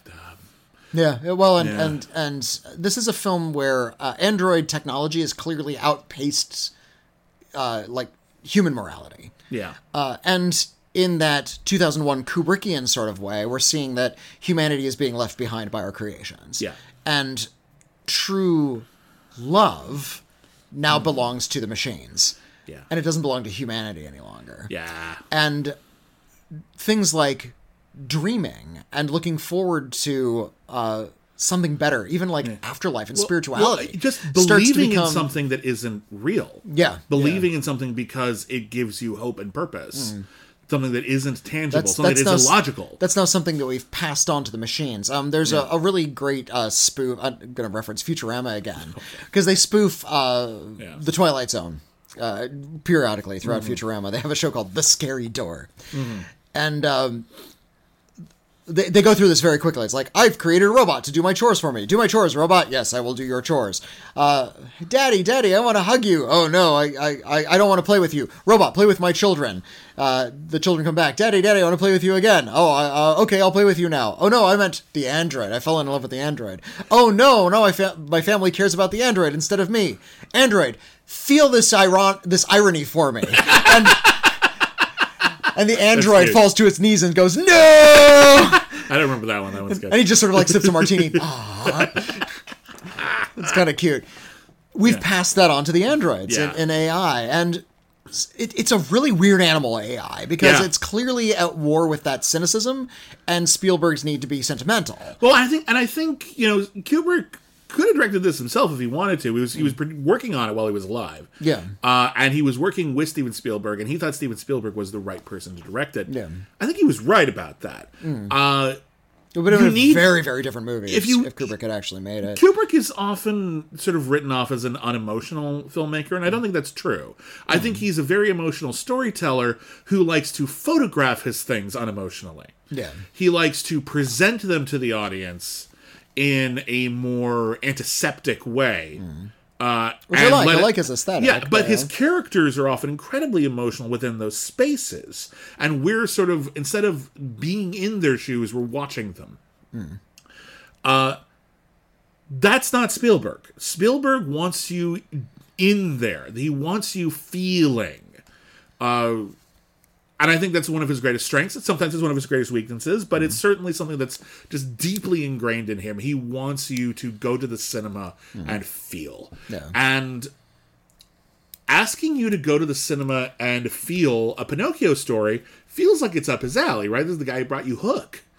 But then when that Pinocchio story is filtered through the rather cynical view of humanity that Stanley Kubrick could have, that's a contrast you need. If this was pure cynicism, it would be difficult to sit through. Maybe brilliant, but difficult to sit through. If it was pure sort of maudlin emotion, it would have been insufferable. Yeah. But because it is, and this is a story about a pure, innocent, loving being trapped within a cynical world, it forces Spielberg to work within his skill set while also developing all new skills. And I think when you look at, and you said this yourself, this is such like a milestone for him. When you look at his work after this, he's changed a little bit. Yeah. Yeah, Like I don't think I don't think the, his Spielberg who made Minority. changes. The pacing is different. I don't think in the Spielberg movies, who made yeah. Minority Report is the Spielberg who made Hook. I think he's Yeah. a different guy, and I think this is a great example of it. It's full of ideas.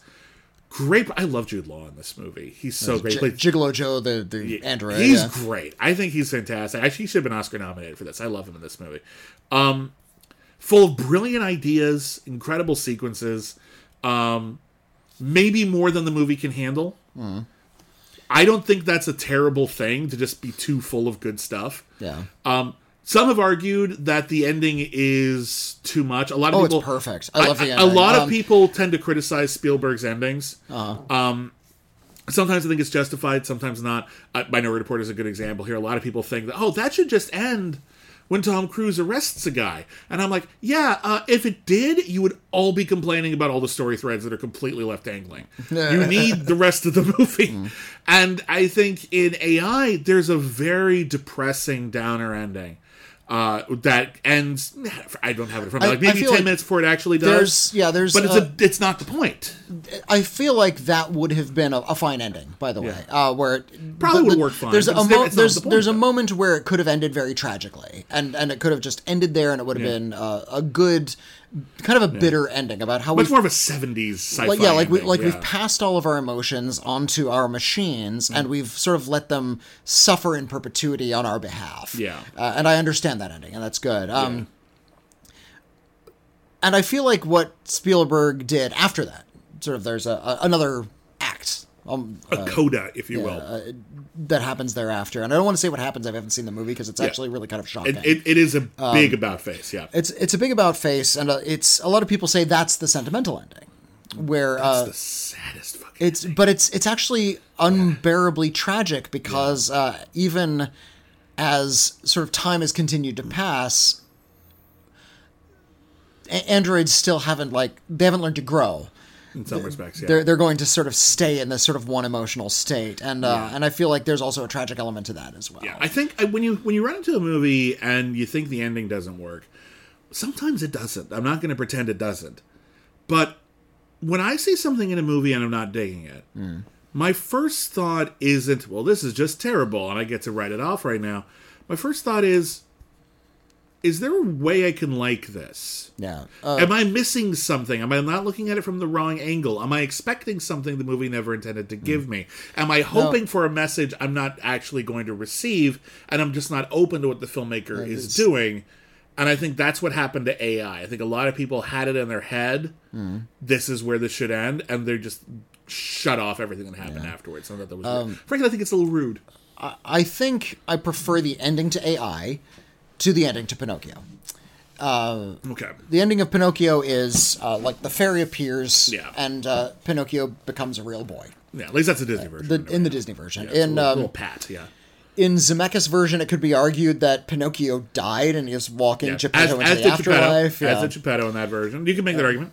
It- this one, the movie doesn't really support it very well. Like it's not. It doesn't really feel like it's that movie, does it? there's a visual hint, but it doesn't make any sense why that would be the ending. it's like why would this movie, movie. end Yeah. like that? That doesn't. Maybe the Del Toro version, but that has an even more Yeah, depressing ending. The idea of Pinocchio, uh, Pinocchio going out into the world, being hoodwinked constantly, uh, Hmm. you know, being transformed by his vices, literally into Yeah. into a donkey, uh, being swallowed like Jonah in a whale's belly.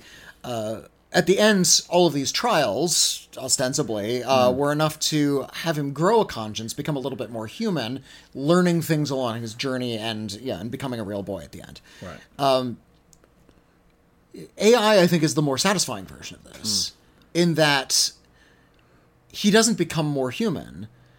He was already there. Yeah. The idea was he was already sort of more emotionally complete than the humans around him. And in being indulged by the events of the, the last act of the movie, uh, shows that he was already kind of like the next step in human evolution. He Yeah. was already one step beyond. I I agree. I, I honestly think AI. It, it, there's a there's a school of thought, and I don't agree with that. Um, yeah, w- when we say like, oh, what's that filmmaker's masterpiece? As if they can only have one. Here's a definition of a masterpiece: a work that demonstrates mastery. That's it. It's nothing about it being only one. You can make a whole bunch of masterpieces. You're telling me only you- one you look at it- Stradivarius was a masterpiece? You, you look, uh, Yeah. you look up the word in dictionaries. You're, you might find it's like a singular work. Uh, yeah, you in- in might, some of those you might, but the thing is, a lot of that that's not necessarily the only definition, and it's not necessarily the originally intended definition. Spielberg is one of those filmmakers. He's got some duds. oh, definitely. He's very prolific. He's made some movies I think are genuinely bad films. However, he has made quite a few masterpieces. and I think some of them are not the films that are always declared masterpieces. You and I have often gone to bat for The Post, I love the post. which I think is actually one of his better films. And I think AI is another one. It's a little bit of a, it's a little messy, but it is an incredibly powerful, interesting, smart, think ambitious work. I think it's a, a fairy tale in the type of a type that Spielberg wouldn't have previously made. Yeah. uh, he it's a, a mature look at. I know it's like a wild science fiction story, but in terms of its themes, I think it's a little bit more of a mature work Yeah. than something like Hook, which is It- like it's a weird double feature with Hook if you think about it. Like just like, and they made within ten years of each other. Just Yeah, look, watch so Hook weird. and then watch AI, and you'll be like, wow, those are two. Peter Pan is often called a fairy tale as well. Hmm. Um, I, I left it off my list because whatever. But if you left it on, that's fine. Uh, but yeah, no, it just is very different. So, uh, what what do you want to talk about next? Well, you just talked about um, really. If, we talked about a lot of like fairy tales that were like about like adults and adult issues, and you talked about a fairy tale um, about kids. Yeah. And and kid, even though AI is very severe, it is a story more focused on children, and I have I have one of those. Uh, and uh, this is it's interesting because this actually is pretty far from my favorite film by this director, Okay. but it is the film that is definitely a fairy tale, and I think it is told unlike any other version of this particular fairy tale uh, that I have seen. It is Hayao Miyazaki's Ponyo.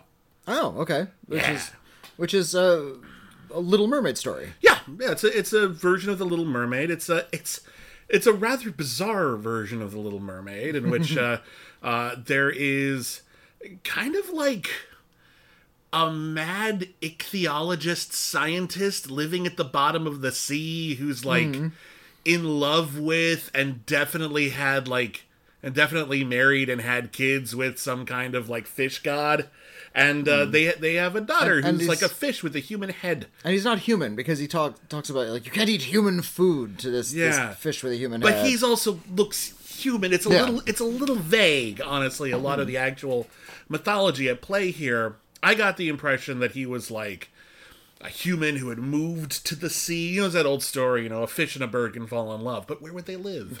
Uh, and it's just sort of like, so he moved under the sea and he's built his own little mini Atlantis there. Uh, and yeah, he has a daughter who is part fish god, uh, and she's rebellious uh-huh. and she runs away and she ends up on land in like a jar or something and a little boy finds her and thinks she's great and he loves having a fish pet and she thinks he's great and she decides that she's going to become human and hang out with him. And she does except she's super duper weird and every once in a while starts turning a little bit more monstrous when things get a little hectic. Um it's a story about the little mermaid but the little mermaid and the, the person the, the, the prince if you will uh, they're kids. That's a very sweet idea Hayao Miyazaki is a beautiful visual stylist. He's directed films like Princess Mononoke, Kiki's Delivery Service, uh, Spirited mm. Away. Spirited Away is my favorite. but yeah. Yeah, I, I'm, I'm a huge fan of My Neighbor Totoro and Kiki in particular, but Porco Rosso is magical as well. He does these incredible motion pictures. Ponyo is his most childlike story that he has brought to the screen. Mm-hmm. There are definitely a, you know themes and ideas that adults can pick up on, but it is much more, I think, catered towards little kids. Even the palette feels brighter It's like a, a lot of lot of pinks and yellows. a lot and of like, yeah, very punchy colors. But just because it's for kids doesn't mean it isn't really intense. This movie has one of my favorite images in any movie, uh, where Ponyo is trying to make her way back onto land. And in order to do that, in the middle of like a hurricane that that strikes this small town, a small island town, um, it builds into these giant tsunamis made of fish, and she is running on the backs of the fish trying to get to this kid. Like the, the waves keep turning back and forth from Yeah. fish to water. It's absolutely gobsmackingly stunningly beautiful. The uh, the scenes I like in Ponyo, uh, good pick by the way. Thank it's you. um, I, I didn't think of it, so I feel bad about that. no, Um, that- there's some that's what really, I'm here for. really wonderful scenes where uh, the the town has become flooded and everything's really underwater, but it's like really crystal clear water. Oh, it's beautiful, So you can yeah. they're floating on the top of the water in boats, but you can see all the way down to the streets below. Yeah. And there's all this really exotic sea life kind of swimming around below them as the people are sort of gathering to find res- like uh, it's it's kind rescue of a, people from this flood. it's a tragedy because you know the entire village has been flooded, but at the same time, Hayao Miyazaki is kind of romanticizing in a bit of way of like, look, the world of the water and the world of land have kind of come together. Yeah. and just like the characters have, and that creates a chaos. These two people are not supposed to be together. That's just like nature, you know, magic has determined this. But the only way to solve the problems is for those characters to come together, which leads to a very weird ending in which basically the kids have to promise to get married. When I'm like, Yeah, they're, they're, like kids. they're like five years old. Like but that part's really, really weird, and uh, that's the one thing in the movie I'm just I'm not sure. I don't, I don't really know what Hayao Miyazaki was getting at there. I think it's kind of calling attention to just absurd fairy tales are and how people just get married over over nothing. But regardless, it's it's at the very least it's about you know depth of connection, and it's a very strange film. It doesn't play by the rules. It's distinct visually, even amongst Miyazaki's larger oeuvre. Take a drink. um, and uh, and you know what? Even even the American dub is really really good. I think Liam Neeson is actually very funny. Uh, as as uh, as Ponyo's dad, I think is it. Uh, I think Tina Fey plays the mom, who's like I the, wor- the she's mom, like the but most yeah. dangerous driver on the planet. Like I've never been, I've never been so terrified of like of seeing like a family drive to school because she's just. It's like she, it's like she slipped out of a Fast and Furious movie. Like she's just totally Ah. Anyway, Ponyo Ponyo gets. I, I, there's, I think there's two kinds of people: people who really love Ponyo, and uh, people who see it as maybe like lesser Miyazaki because it's so like childish. It's kind in of it's of kind of light and Yeah. uncomplicated in, in think I terms of his like Yeah, more complex mythologies can can get. I think I started out. I think when Ponyo came out, I was in a little bit more of my like cool rebel phase, and like I think it was thought maybe it was a little cool for it.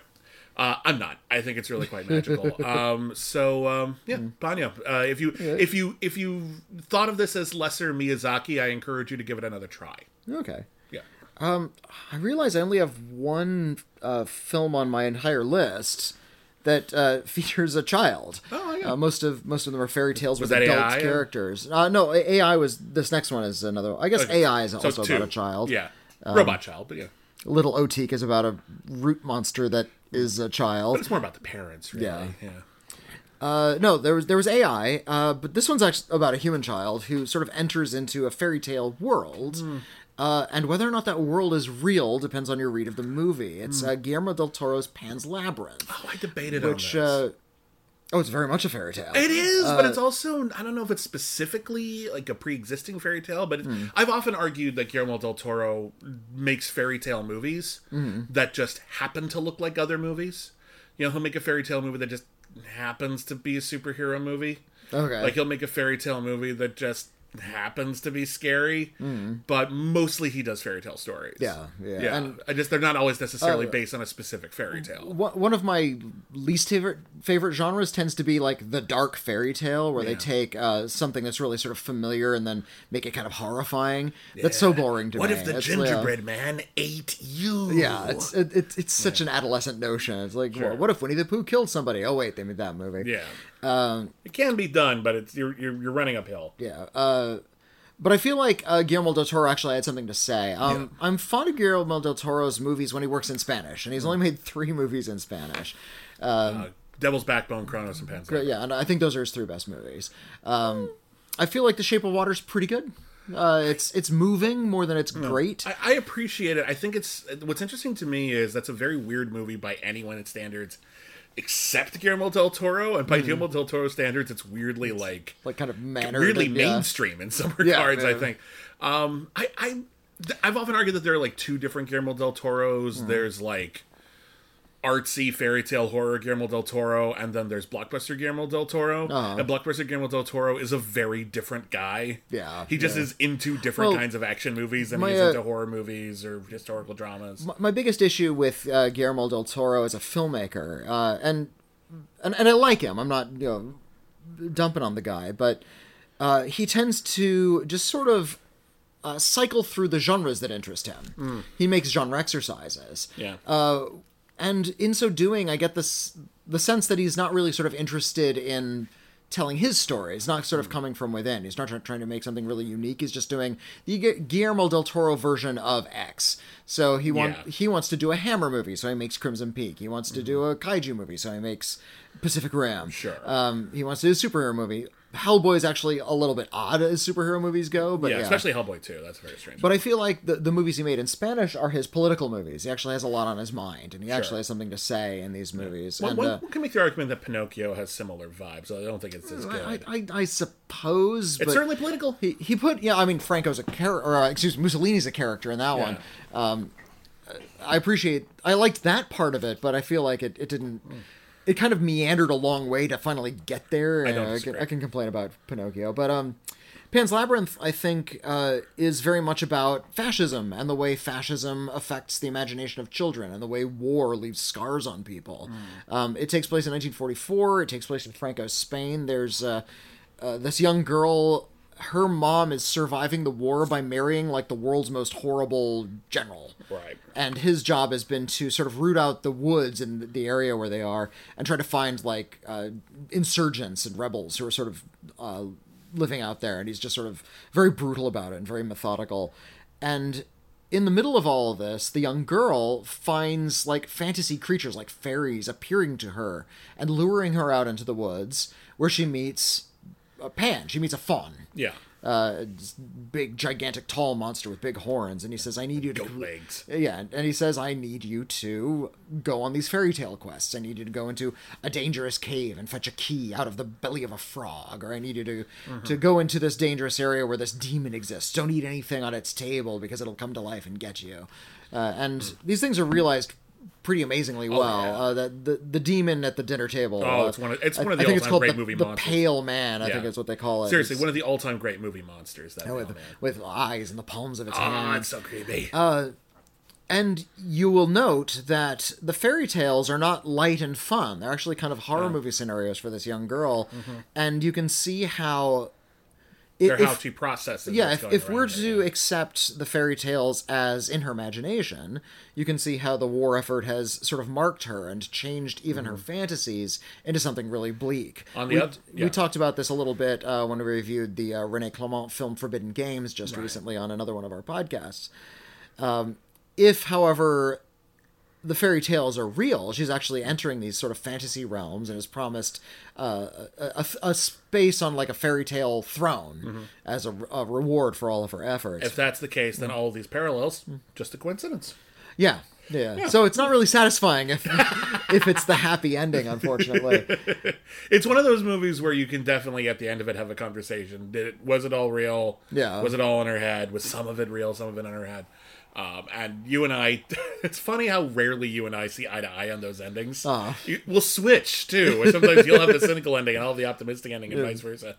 Um, Pan's Labyrinth is beautiful. Pan's Labyrinth, it, it really grew on me too. I think the first time I saw it, I admired it, and then every time I've seen it since, uh, I have grown to appreciate it more and more. And I think it's not my favorite Del Toro movie, but I think it might be the most Del Toro movie. I think it is. Hmm. Maybe so. I think it might be the apex of what he has accomplished in cinema right now because there's a. I hate to compare it to this movie. Uh, you remember Crazy Heart? Oh, I didn't, The, the Jeff oh, Bridges the movie. Jeff, yes, I did see Crazy Heart. yeah, Yeah, it's one of those movies where it's like it's pretty good, but mostly we remember it because he finally got Jeff Bridges an Oscar. yeah. Um, there's a there's a line in Crazy Heart where he plays like a country western singer, uh, who's you know older alcoholic, kind of at the end of his story, uh, and he's trying to write one last great song, and he's plunking it out, and uh, Maggie Gyllenhaal's in it, and she says uh, uh, something about like, oh, that sounds familiar, and she, he's just like. It's new, but all the best new new songs sound familiar. okay. You know, it sounds like something you've heard before, and that's All right. something that I think Guillermo del Toro achieves with Pan's Labyrinth, that it is new, Hmm. but it feels like something that should be right out of the folklore of our shared subconscious. Yeah. and I think that's uh, very hard to pull off. I think even great filmmakers struggle at it, and I well- think that's the time that Guillermo del Toro, I think, completely nailed it. for sure. And uh, but I, I feel like uh, it's one of the few times when he actually had something to say rather than just sort of noodling around with film style. Um, and I think uh, in terms of like his most adult feature, I think The Devil's Backbone is it, which is about sort of orphans and the war efforts. There's a, a, a wonderful symbol in the The Devil's Backbone. A bomb is dropped on an orphanage, but it doesn't go off. Yeah. It stabs into the ground and it's too big and too heavy for anybody to move, so they just like start hanging clotheslines on it. Just like part of the background now is this unexploded bomb. Uh, and yeah, there's like some ghostly imagery in there. It's a haunting movie, but for the most part, it's about the lives of these kids and what is the fate of a child in you know these sort of desperate times. Yeah. Dante, you okay, buddy? You got strong opinions about Pan's Labyrinth? Making a little noise over there. He likes to trill. That's me. You okay, buddy? right, and that's so my cute. that's my last film that has like a, a child as a main character. Yeah, I uh, do I have any other? Um, yeah, I think it's the last one I have with a kid as a main character too. Although my my next pick is another film from a director who's really well known for horror that does it center around a child, even though the child's not the protagonist. Um, and it's another film where again, it's not specifically based on a fairy tale, but it very specifically calls out its fairy tale origins, and I feel that it is. Uh, it, it fits my criteria, which again, not necessarily the same as yours.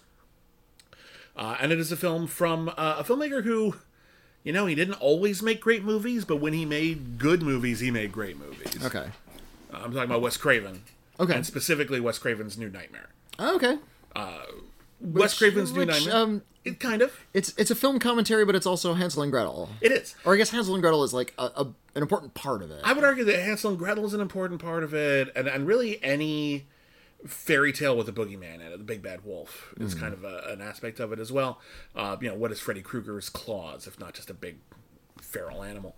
Um, Wes Craven's New Nightmare is the seventh film in the Nightmare on Elm Street series. Uh, Wes Craven's original movie uh, was about uh, teenagers who were being attacked by a monster in their sleep. And if the monster killed them in their dreams, they died in real life. Uh, inspired by a, a true story that uh, Yeah. well. It, Wes He read Craven, he read an article Wes Craven read, read an article about a, a child who, uh, I guess, a teenager who is Afraid to go to sleep. afraid to go to sleep and was like doing everything he could to stay awake because uh, even like keeping coffee pots in his closet. Yeah. Uh, because he was convinced that if he had fallen asleep, this thing would appear in his dream and kill him. Yeah. Um, you know, he, he extrapolated on that and created this um, very classic horror narrative about uh, a bunch of teenagers get attacked by a boogeyman, and what they discover is that the boogeyman is coming after them because their parents uh, killed him. They thought he was a child murderer, and it does seem as though they were correct, although certain people have argued, were, were they? But it seems they were right. Uh, and and as revenge, he's going after the kids. The sins of the father, the the, the punishment of the kid. I forget how the, the expression goes, uh, but it's bad. It's bad when, you, when your parents of- sin. It's bad. Sins of the father will be visited upon the child. Sure. That's I, I think is the the Sure. wording. Yeah, and uh, you know, you know how much I hate visitors. Uh, the first movie is great. The first movie is terrifying. The first movie is an all-time classic. The sequels, mixed bag. Yeah, I mean, they're what I like about the the Nightmare on Elm Street sequels, even when they're bad, Yeah. is they tend to be pretty imaginative, and there's a lot of cool special effects in them. Yeah, A Nightmare on Elm Street Five is like almost impossible to follow. it's borderline. I've seen that movie multiple times. I couldn't tell you the plot of that movie. you Put a gun to my head. Yeah, yeah, oh, you, you know that there's uh, one of the characters is pregnant, and the conceit is she's experiencing her unborn, like her unborn, child's, dreams. Yeah, Or, or something like Freddy can't get to her brain, so he's going through the baby, it's but fucking weird. but the baby is also Freddy, but maybe Freddy is also Wait, we're just gonna give up Uh. on Nightmare on Elm Street five, but Nightmare on Elm Street two uh, it got kind of a bum rap when it came out. But looking at it today, you realize it's actually a very uh, creepy movie about Freddy specifically going after one guy Mm-hmm. who doesn't realize that in his subconscious that he's gay. And, uh, it's it's it's The- once you re- once you once you once it's it's not subtle about it, but a lot of people miss No, it. it's- It's, it's- it's it's once you crack it, it's like it's actually a really good horror movie. It just kind of yeah. changes the idea of what Freddy Krueger is more than people liked. yeah, it's it. In in fact, when they started making the second one, they started making it without Robert Englund, uh, from what I understand. They hired a stunt guy.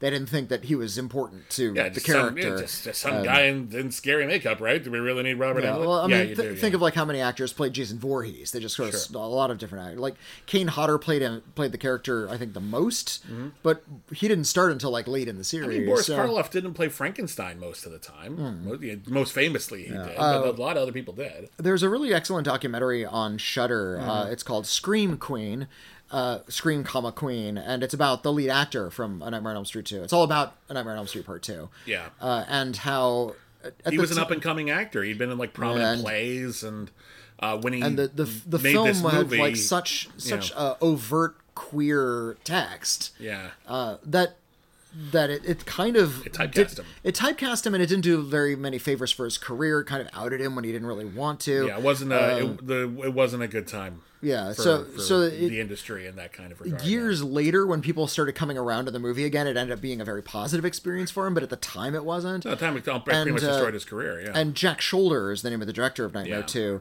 Uh, claims Very he, unapologetic claims that he saw no queer text in the movie. I don't know how uh, he did that, dude. he's he's a straight guy. He's like I just directed Yeah, it the way it was written, on. and uh, and there's a, a pretty damning sequence in the documentary where the actor and the director are together, and He just wants the direct, he just wants Jack Sholder to admit to admit that he did what he did and kind of apologize, and Jack Sholder do, doesn't. him.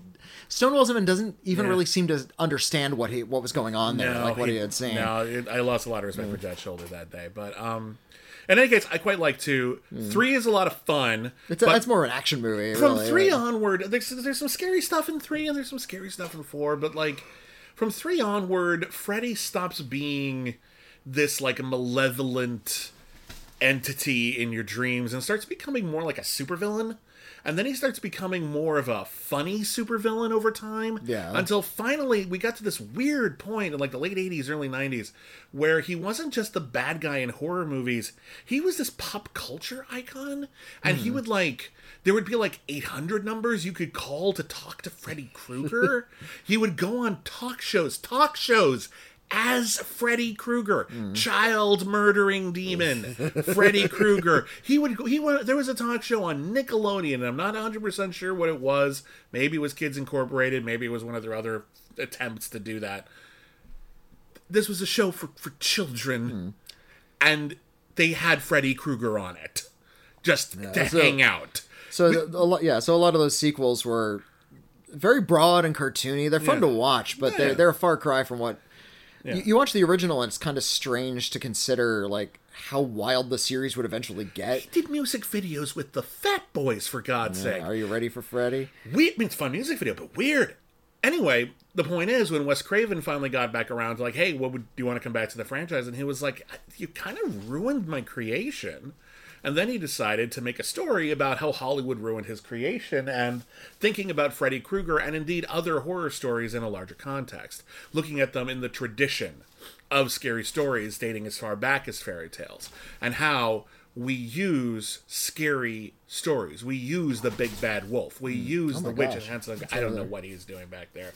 He's he's the kitten and he's full of beans. This is a cat. Cat has the rips back there. Anyway, the idea is that we've been using scary stories not just to tell tales of horror, but to contain horror, to Mm. control horror, to keep horror confined. And a- because a that way we people, can deal uh, with it. Well, and a lot of people, have, and Wes Craven was a philosophy major, so he you know likes to look at films in these these sorts of terms. Mm-hmm. He tends to make But, very uh, intellectual horror movies. Dear God, Dante. leaping about. so excited. I don't Uh, No, know. and, and I've heard a lot of people say that uh, horror movies are a safe way to explore fear, aren't they? Um, they're a great way. You confront the thing that gives you anxiety or someone anxiety, and you Yeah. emerge unscathed on the other end. It's like a roller coaster. Yeah, like you're nobody. It's because it's fictional. Nobody's hurt and for real. Uh, Yeah. And even if that's something really simple, like you know being stabbed, Mm-hmm. just put that in a movie, and that'll sort of allow you to have a little bit of fun with something you're actually afraid of. The idea, theoretically, and not every horror movie does this or is trying to do this, but the idea is that horror can provide a form of catharsis. Yeah. Um, Wes Craven was like, How do I get that back? And so his solution was to say that Freddy Krueger in the movies may have been watered down, but Freddy Krueger, as part of a larger horror tradition of great boogeymen, was the latest in a long line of stories that was keeping evil at bay. The evil in Freddy Krueger got watered down so much that he is now more powerful than the movies as a concept and is able to break into the real world where he starts attacking uh, series star Heather Langenkamp. Uh, John. Playing Saxon, herself, yeah. John Saxon plays himself.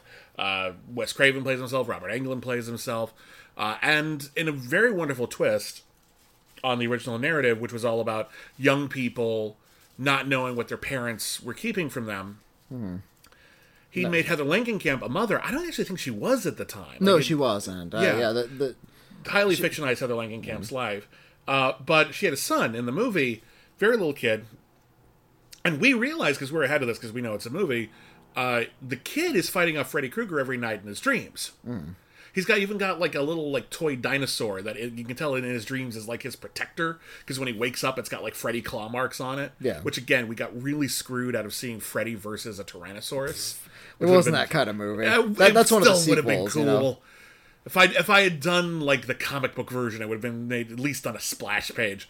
But in any case, we see it now from the perspective of a parent not knowing what's wrong with their kids. It becomes more like The Exorcist in a way.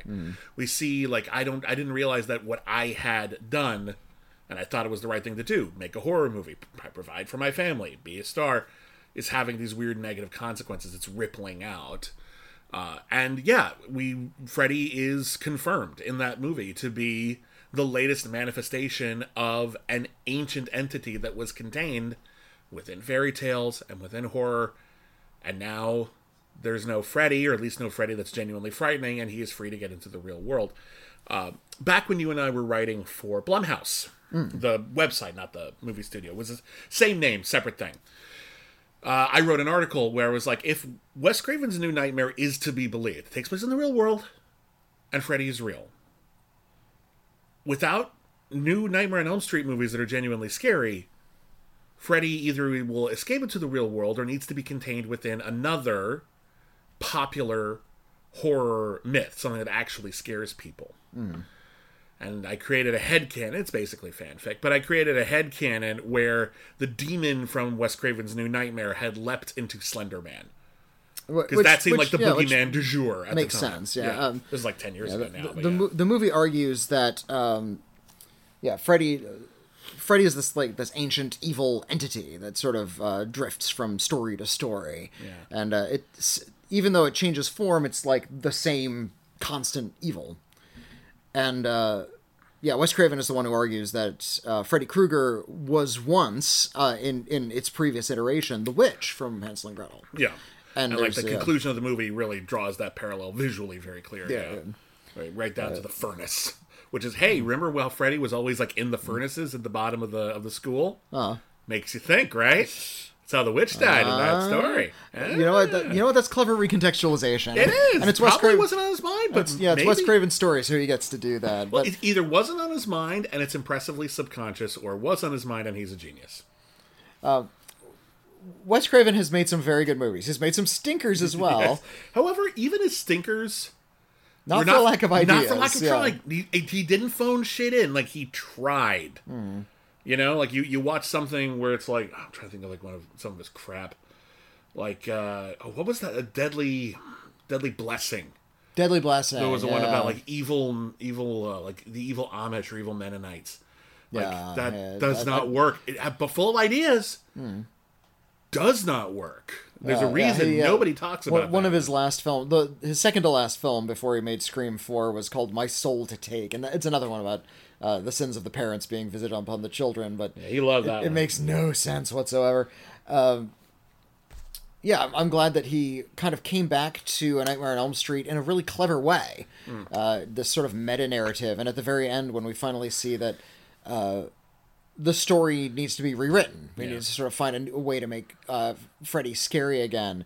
And the characters kneel down and they pick up the script to the movie they're in. So the Yeah. movie we've been watching this whole time is is like a tool to capture Freddy, and I love that kind of stuff. I normally it normally I find it very cloying when a movie ends with someone writing the movie we just watched. Like, oh, and then I wrote a movie and ha ha ha ha. Uh-huh. Well, but I wrote it not- all as a book and it's a bestseller. They're not writing the the movie of like the experience that she just had. She's like literally in the script she's holding. I know, I know. I, like, I, she- I think it's this. not like she was inspired by it and wrote it down. no, no. My point is this one gets away with it. My point Yeah. is this one manages to take something that I would normally find cloying and finds like a new wrinkle, a new way to handle it, and it Mm. works. So anyway, yeah, it's a it's basically arguing that the horror movies that we have now are modern fairy tales and are very directly linked to that tradition, or at least they can be. Mm. And I think it's a very great film. Uh, what's your next pick? Well, uh, yours is about. I actually have some linking material. Yours is about a fairy tale within a bigger story, and mine too is about a fairy tale within a bigger, bigger story. Um, it's about a Hans Christian Andersen fable, but it's also about the making of the Hans Christian Andersen Andersen fable. I'm talking about Powell and Pressburger's The Red Shoes. Oh, that's on my list too. Oh, it is. Yeah, great. great. Hey, finally Okay, some crossover. Uh, yeah, we were. I was like about to say we got really far without with only just one. um, yeah, the Red Shoes, and this is a movie I think we both saw for the very first time. very just kind of recently. recently, uh, we have a, a podcast called Only the Best. We talk about uh, the Oscar nominated. Uh, the film's nominated for Best Picture at the uh, Academy Awards. And we're going in chronological order, so we Mm-hmm. recently got to the late 40s, and The Red Shoes was nominated. And this is a movie I had been told was one of the best movies ever made by a lot of people. Mm. And I just never got around to it. It was I wasn't a movie I was introduced to by people I knew who were fans. It was just always, oh, when do you get around to it? Yeah. It's amazing. it's such gorgeous Yeah, cinema. It's uh, one of the best looking movies you'll yeah, ever uh, see in your life. Jack Cardiff shot this film, and it is it, it is literally like in the top three best shot films in cinema history. It's it's just in terms of its color on- and its. it's got to be in the conversation, man. It- it's about a, a ball- ballerina Yeah. who joins a ballet troupe, and they're going to put on the Red Shoes, Yeah. a, a, ballet called the Red Shoes. Yeah, which is a story about And, a uh, girl who wants to uh, wants to go to a dance, uh, gets herself some shoes, doesn't realize that they're magic. The shoes dance for her, and, she, looks like an amazing dancer, but then they will never stop. and she dances herself to death. Yeah, she's careful And what you wish for. and that's thing, and that's yeah. a Hans Christian Andersen Andersen Yeah. fable. Uh, but well, there's a, a ballet sequence in the middle of the movie that It's is just that story, yeah. and it's great because it tells the whole story just in dance. It's just a beautiful ballet. gorgeous, wonderful visual effects. uh, but- it's great. There's actually a heck of a lot of movie leading up to it, and Yeah. that's how Victoria Page is sort of torn between two lovers, um, Yeah. where she. Uh, what she's like dating uh who is it like the musician is it There's a, there's a composer at the beginning of the movie. He's a young, idealistic composer, and uh, when he finds out that a superstar ballet producer, uh, that the composer he used ripped off his work, yeah the ballet producer goes, "Oh, that sucks. You want a job?" And so he hires this guy. The guy falls in love with this very young, very aspiring, but very talented prima ballerina, and the producer hires her as well because he knows talent when he sees it. The producer falls in love with her, but his version of love is to keep her doing ballet. You don't want to get distracted by emotion. You don't want to get distracted by love. You don't mm-hmm. want to quit and then start to get a house and have kids. No, no, no, no, no. You dance and you dance forever, and that's what you want. And meanwhile, the composer is like, "Oh, you dance. That's great. We can work together, but also let's just have a good relationship and be in love." And the producer's like, "You can't have both." and she's like, "Well, shit. I really like dancing." And so it boils down to it's it's simple narrative in many regards. Like it, it, it you can write it out real Well, real plain, but No- it's very we're talking about complicated in its fairy emotion. tales. Yeah. It's well, and and what I like is it's it's sort of like giving us the classic fairy tale and the modern version of the same fairy tale Exactly, yeah. simultaneously. Um, you like to compare uh, Darren Aronofsky's Black Swan to uh, uh, an anime film called Perfect Blue. There's a lot of parallels. because it's very, very, very It's- similar. There, there, there, there's there are similarities. Uh-huh. I, I don't think the, the it's like a one to one, but I'll- um, I'll say this: when Satoshi Kon did like uh, who directed Perfect Blue, uh, he gave like a like a symposium or a Q and A or something about his movie, and he was talking about a scene from Perfect Blue that Darren Aronofsky used shot for shot. In. Uh, Black Swan, in no, not in Black Swan. Actually, he'd already done it in um, Requiem for a Dream. Requiem for a Dream. Yeah. he was not happy. Okay. he was like he was he was basically just like yeah yeah it's, it's, it was really good when I did it and now Yeah. he's in first class and I'm flying coach on the exact same plane like he told the story like it was on the exact same plane I, don't remember, know, I don't know why that's okay but uh, Kurosawa said, "Yes, I, I, I very much liked a, a Fistful of Dollars. It was a very good movie. It was my movie.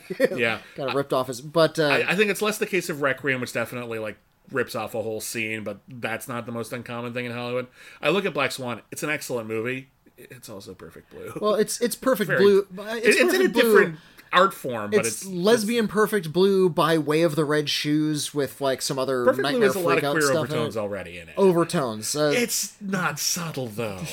Black Swan. it's over Black Swan. The women actually have sex on camera. I so, understand uh, that. but uh, Okay. but I think uh, Darren Aronofsky is taking a heck of a lot from the Red Shoes. This idea Oh, yeah. of devoting yourself to a ballet to the point of madness. Yeah. and uh, there's yeah some uh, parallels between um, Victoria Page Mm-hmm. and. Uh, what happened to the character she plays and how Mm-hmm. she she is actually in danger of in a way dancing herself to death Exactly. Um, it, it's difficult to talk about this movie just because the story like you said is so simple Very straightforward. You can, it's- you can yeah. summarize it in a paragraph and get the whole gist, but it's all about. it's about It's, about the presentation for one thing. it it's about how feels, yeah, fucking very, um, amazingly classical yeah, and classical magical is the word I was feels. going to use. It, it feels uh, not just in terms of like an old story; it's just like really well mannered filmmaking. Yeah.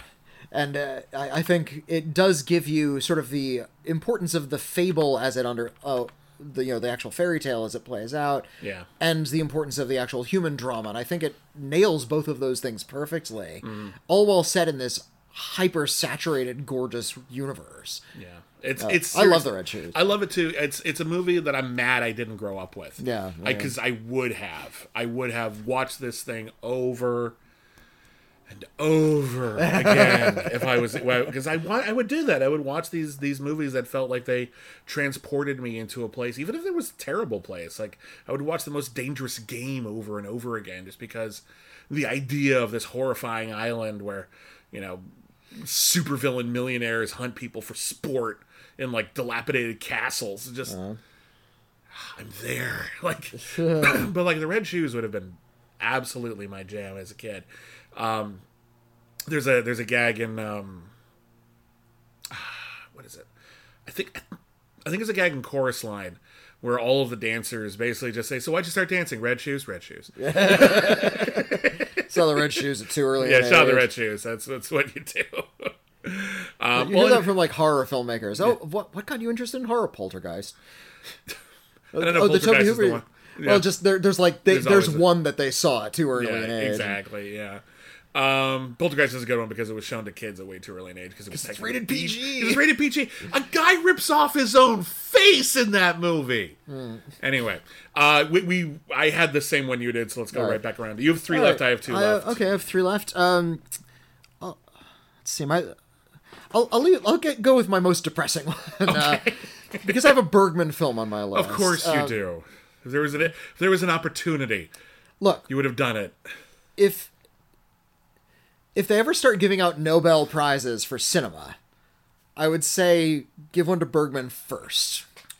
Bergman's the master. They, d- yeah, Uh, is is Bergman perfect?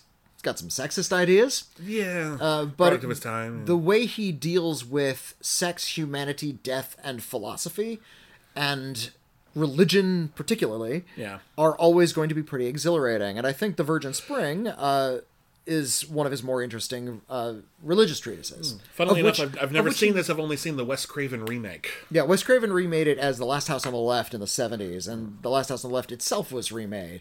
Um, Yeah, and uh, the, that the Last House on the Left is one of the most brutal horror movies you'll ever see. Yeah, at least, and- at- yeah, it's ugh. well, and, and it's it's not it's not a good time. No, if well, you try if you go on a uh, date, it will ruin your day. and neither is neither is the Virgin Spring. Um, it's based on like a 13th century uh, Swedish folk tale, and I think what Bergman is trying to do is take sort of the trappings of this folk tale, which is a, kind of a revenge story, and turn it into a treatise on essentially the usefulness of Christian philosophy and how it might not always work out. Sometimes it's not practical. Yeah, and or you've found yourself in such a unique scenario. Yeah, Christianity That gen- the Bible and just doesn't mention the Bible Yeah. just doesn't give you that context. Right. Yeah, So uh, it's about a, a, a placid Swedish family living out in the countryside in 13th century Sweden. And nothing can uh, possibly and- go wrong. And Max, Max von Sydow is is a, a clergyman, and he uh, has he sort of lives with his family, yeah, just in complete and utter peace. And we've figured things out. Christianity is our way. Uh, it's worth noting that uh, Ingmar Bergman was deeply ambivalent about Christianity, and his uh, a- abusive clergyman father, uh, which is something he wrestled with throughout his entire career. yeah. They have a teenage daughter, who, uh, you know, very, very, very innocent and very placid, almost uh, cartoonishly so. Uh, wanders out into the countryside, comes upon two ruffians, and she is violently assaulted and murdered uh, by these two ruffians. Yeah.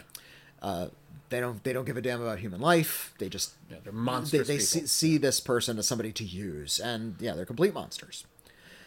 Uh, and we stay with them.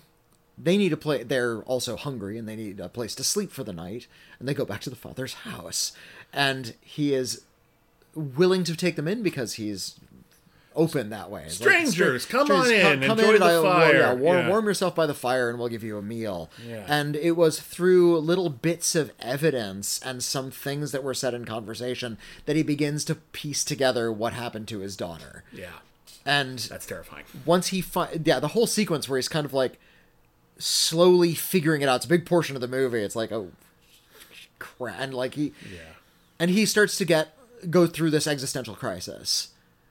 I've just lo- like what what happened here, and what do I do now? yeah. Now his philosophy says, shouldn't I like help these guys? Forgive for maybe Be- forgive them for the, this this crime they committed. Yeah. and you know especially when especially when they're confronted and they like it's like no we we don't feel good about that. It's just we're horrible people, and does it become a revenge movie or does it become a forgiveness movie? And neither of those things is satisfying. Uh, I'll, I'll just say that it does go to some pretty brutal places, and um, the title, "The Virgin Spring," uh, kind of adds a little bit of a supernatural element to it because where uh, where the young woman was murdered, a spring, according to the old ballad, sort of a spring of water comes up. Bubbles up. Yeah,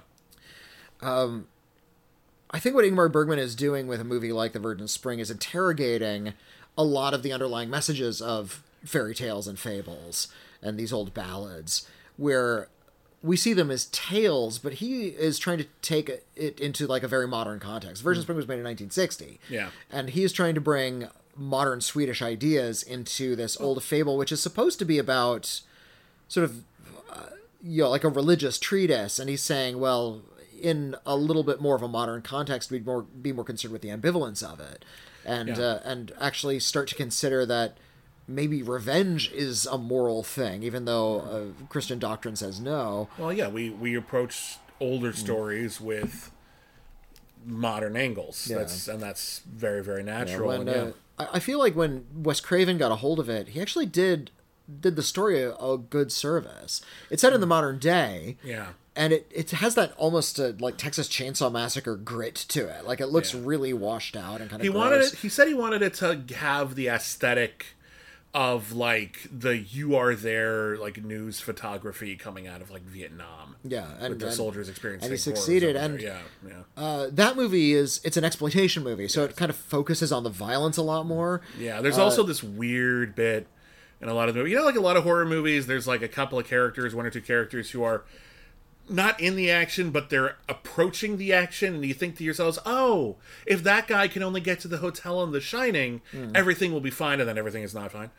Um, Last House on the Left has that with two comic relief sheriffs who have wacky music playing over Yeah, everything that, they do. That part's a little odd, but they do get involved in the story by the end. They do, uh, they do, and they, it is obviously a point that you know the people The law is re- ineffectual, The law is ineffectual. That we cannot rely on that for morality or even anything really. And it's it's mocking that sense of law and order.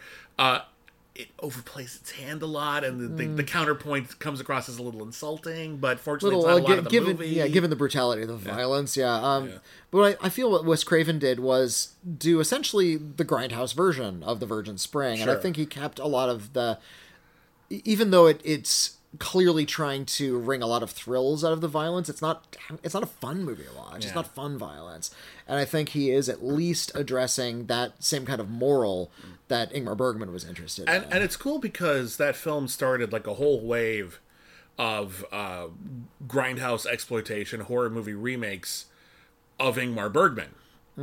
Uh, you know, uh, Larry Cohen's "Q the Winged Serpent" is, of course, uh, you know, it's a roundabout remake of "Cries and Whispers." you don't know what you're talking I about. I have no idea. I was waiting for you to stop me. I was waiting Well, to see how far can I get into this. You you could have had something there it's- that I just didn't know about. Q the Winged Serpent, by the way, is not based on Cries and Whispers. I, there's a lot of crying in it. There's a lot of screaming. It's There's a lot of the crying out. There's, ah, that's Winged Serpent. Great movie, by the way. Like legitimately great movie. Michael Moriarty, Oscar worthy in that movie. Uh, it, it would make a good double feature with Don't Look Up because they're they, they have they have like really similar themes. Because there's a, uh, this big monster is attacking the city, and the mayor's response is, "Oh, just don't look at it." Well, that's the whole thing. It's like it just keeps like people like sunbathing on the roofs of like skyscrapers in New York City, and then just This, like this it, big winged serpent just like swoops in, and now they don't have a head. it's so great. I love that movie to It's absurd. Anyway, um, I had to segue out of I'm that somehow. I'm trying to think of like I had what's, to what's segue out uh, of Virgin Springs somehow. is there like are there other like horror remakes of Bergman? I feel like Can't there's of got to off been some horror movies that have uh, got some influence from Persona. maybe You know, yeah the I fusion guess. of of, yeah. of personality. Um, but um, yeah, I don't know. Honestly, Mm. that's a thought. I hadn't. I, I had. I was putting that together as a lark, but there might actually be something to that. We got to look into that. Right. Um, anyway, I have two films left. One film on my list is one of those movies where you know if you put to, if you ask someone to put together a list of the greatest fairy tale movies of every time, this movie's probably on it.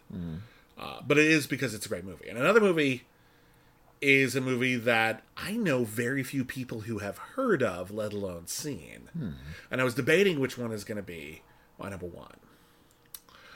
And I've made my choice. Uh, my second to last pick, not necessarily my number two, but my second to last pick, is a film that it's one of those classic movies that I feel like everyone everyone gets to see because it's very accessible even though it is you know from the 40s even though mm-hmm. it is in french uh, and it is of course La Belle and La Bête. Okay. Um, this Beauty is also on my list, and it's my number one. It's your So number I'm, I'm glad you, we waited until the end to, Yeah. to claim my number I, one. I thought it might be Uh, your number one, so I was waiting as long as I Yeah, could. Yeah, Jean Cocteau's La Belle et la Bête is.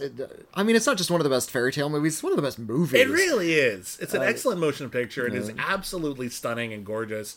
It has reframed our entire perception of how that story goes, by the way. Yeah, And yeah. when you look at Disney's excellent animated movie and really shitty live action remake, um, don't, yeah, don't don't say That that. mo- was like 2017 or whatever that one was. that movie is just there's no reason to exist. It adds nothing new of consequence, and everything it does add just makes the story worse. It's astounding. Um, but that animated movie is excellent, and that animated movie is um, very specifically a remake of this early French version. Yeah, yeah. uh, Takes a lot of ideas the, that uh, kind of only the idea of a character like Gaston comes from this movie. It wasn't uh, a yeah, thing. which is which is also played by Jean Marais, who Yeah. uh, also played the Beast. Yeah. Um, he, he plays two characters. It's not that the Beast transforms; he actually plays like the villain as well. Yeah. Uh, There's a thematic tie there. There's something to be said there, but it's it's not supposed to be. Haha! It was the beast the whole time. well, also Jean Cocteau was dating Jean Marais at the time, so Fine, you get to play two characters. Jean Jean Marais, uh, Jean, Jean Moreau and Jean Marais. Yeah. A little confusing. Um, yeah, uh, the idea that the castle where the beast lives is kind of a living entity. Yeah. is something that they kind of turned into a cutesy version for uh, the 1991 There's film. this there's this very eerie hallway where it's full of it's only lit by candelabras, but instead of like you know a metal Wall sconces, a, yeah. metal sconce uh, you know sticking out, and there's like a torch in there, literally human arms Hmm. sticking out, and if you grab one, it'll like move. It's a hand. It's alive. And, uh, and Disney was like, "What if it was cute? What if we did that?" Okay, well, I guess we could try that. I, I love Jean Cocteau as a filmmaker. I've seen Sure. a bunch of his movies. Uh, I haven't seen enough, but everyone I've seen is amazing. You've seen Orpheus, right? Yeah. Okay. Uh, Have you seen Blood of a Poet? or Blood of a Poet. No, I see Okay, Blood that- of a Poet. Criterion put out this really wonderful box set called his Orphic Trilogy, which Yeah. uh, all thematically connected, not directly. Where um, it was Blood of a Poet, it was Orpheus, and it was Testament of Orpheus, which he made like throughout his career from like I think it was like 30, 49, and like 65 or something, like Okay. spread out. Um, uh, he's he's always been uh, like a surrealist. He's interested in dream imagery. Uh, he does really odd special effects that were really experimental in the 1930s and still look great to this day. This idea of somebody like looking into a mirror and then falling into it because it was actually like forced perspective on a pool of water. Yeah, that's how the mirror really cool. shimmers. Yeah, really, Oh, really cool. And very like convincing too. Like he mm. pulls it off. Takes a lot of patience to get the get that just right. he's telling the Beauty and the Beast story, but he's not interested in like a placid fable quality. He wants the he wants you to feel like you're enter, entering into a dream space, Which the So- Beast Castle really would be. Hmm. You're going about your whole life, everything is very real, and all of a sudden, here's a magic castle with the monster in it, and the monster says if you don't like marry him and live with him forever, hmm. he'll kill your dad. Like, Hmm. well, okay, that's fucked up. The, the premise of the story is actually very very odd and has that kind of dreamlike quality. Like I I was lost in the woods. You're already in your nightmare, right? Sure. And I found a rose garden, this nightmare rose garden. I thought, oh, I can get a rose for my for my daughter, but I took one, and then um then the dream monster appeared, this Yeah. beast, and said, uh, okay. Send your daughter to me. yeah, you're, And I had you're not yeah. allowed to take a rose. In exchange Yeah, like- for plucking a rose, I had get to take your daughter. This idea wow, that- okay, yeah. there's something to. Okay, there's a. There's, No, that's, uh, that's an allegory. Oh my god. it it kind of gulls me that Disney took the rose and turned it into like the ticking clock element. It's like this magical Yeah, thing. If the rose loses all its petals, the beast will be the beast forever. And I think everyone in the audience is Like, like, about- we prefer him like this. How- about their- no one ever, uh, no one ever fantasizes about the blonde version of the beast at the end of Beauty and the Beast. We we want the monster version because he's awesome. I like they, they kind of spoofed that in uh, a movie I don't like that much called but uh, Shrek, uh, Oh yeah, where at the very end it's like, oh no, you're gonna you have to turn into your true self, and she's like starts out as an ogre, and when she turns into her true self, she does like all of those movements, and there's light, and we see like the Yeah. her hand transform in her face, but she's actually not transforming, she's just staying an ogre. yeah, it's like like all, all of the shots are the same, but she's not transforming. So I Yeah, it's thought that was great. really cute. yeah. Uh, but yeah, in what Jean Cocteau was doing was taking uh like putting that dream quality back into the fairy tale. Mm-hmm. These roses are valuable. Are they magic? No, they're valuable to me as a monster. I care When- about this beautiful thing because I am not beautiful. It's, and when, yeah, when I kill, smoke comes from my claws. That's a really eerie effect Yeah, as well. great. Um, that makeup must have been painful. Oh yeah, For like, Jean it- it I mean, black and white, I'm sure helps, but like, it still looks really good today. Like, Yeah, it's a yeah. very impressive looking production. Um, again, the designs are very imaginative. A lot of just the, there's this bit where like her father is sick and she wants to go back to him, and she's able to go back to his bedside, and she starts crying, and her tears are suddenly diamonds and like those diamonds can be used to save the family. And it's like, what does that even mean? I don't even fucking know anymore. I just know it's great. Excuse me, I, I- mixed up the names. It's Josette Day plays Belle. Ah, I, I said the wrong name. Jean Marais, Jean Marais does play the Beast. okay, all right. Glad you caught that. Now I don't have to. Yeah, jo- Josette Josette. Day. I apologize for that. It's If anyone, if you can of- stop emailing us. You can stop emailing us. but they, they still rhyme, you know. Okay. Um. Anyway, Uh, if you've never seen this version, mm-hmm. uh, stop what you're doing and go see this version of Beauty and the Beast. This is the best version of Beauty and the Beast. It doesn't have the Disney songs. Those songs are all bangers. I'm not complaining Although, about the um, songs. there's there's no songs in Jean Cocteau's version, Mm-hmm. but in the '90s, Philip Glass uh, wrote an alternate soundtrack for Did the he movie. really? Where didn't know that. it's uh, and you can get this on the the Criterion Oh, I, uh, never, I guess I never listened to that track. Okay. Uh, but yeah, you can turn on a track, and he wrote a an opera that's supposed to be played alongside the movie. So the singing plays along where the dialogue would ordinarily be. So he essentially turned it into an opera. That's interesting. And is it good? It's well. The movie's so heightened in this weird reality anyway. It's really conducive to opera, which is also this heightened art form. Um, It feels a little odd because I've, I've only seen a few operas. I know it's not sort of a, a hip art form anymore. Yeah. You don't see people flocking to the opera so much. Uh, it's also considered very classist, you know. But um, uh, it was odd because the movie's like an hour and 40 minutes. It's movie length. Excuse me, 93 minutes, not even that long. And uh, I'm not used to seeing operas get it done so quick. you know, operas are usually pretty, pretty large. All right, uh, you have. Uh, you, I, I stole your number one spot. Yeah. Sorry about that. but you still have no, one more it's, film. it- it's have fun. I got to film talk, about. I, I got to talk about Beauty and the Beast, and you know, it doesn't matter when I got to. It's a great movie. It's just it. It's one of the greats. Uh, you can buy it from Criterion sight unseen and just have a classic. You're, in your collection. it's it's a very safe buy. It- Just get the movie. You know, you will love it. Yeah. Um, and again, even kids, I think, will love it. I saw it when I was very young. Yeah, it's- and it played like gangbusters. it's, it's a little scary, but it's easy to follow. It's Yeah. the, sa- the same old fable. It, it ends a little strangely, but the whole movie's kind of strange. Yeah. So, you know, I think it, it does it fine. But my, my next to last pick, the one I was going to mention before Beauty and the Beast, uh, it's a bit of a cliche, but it is a fun one. Okay. It, it's it's another sort of modern riff on a fairy tale more than it is a Oh, fairy tale. it's beastly. It's not beastly. Never mind.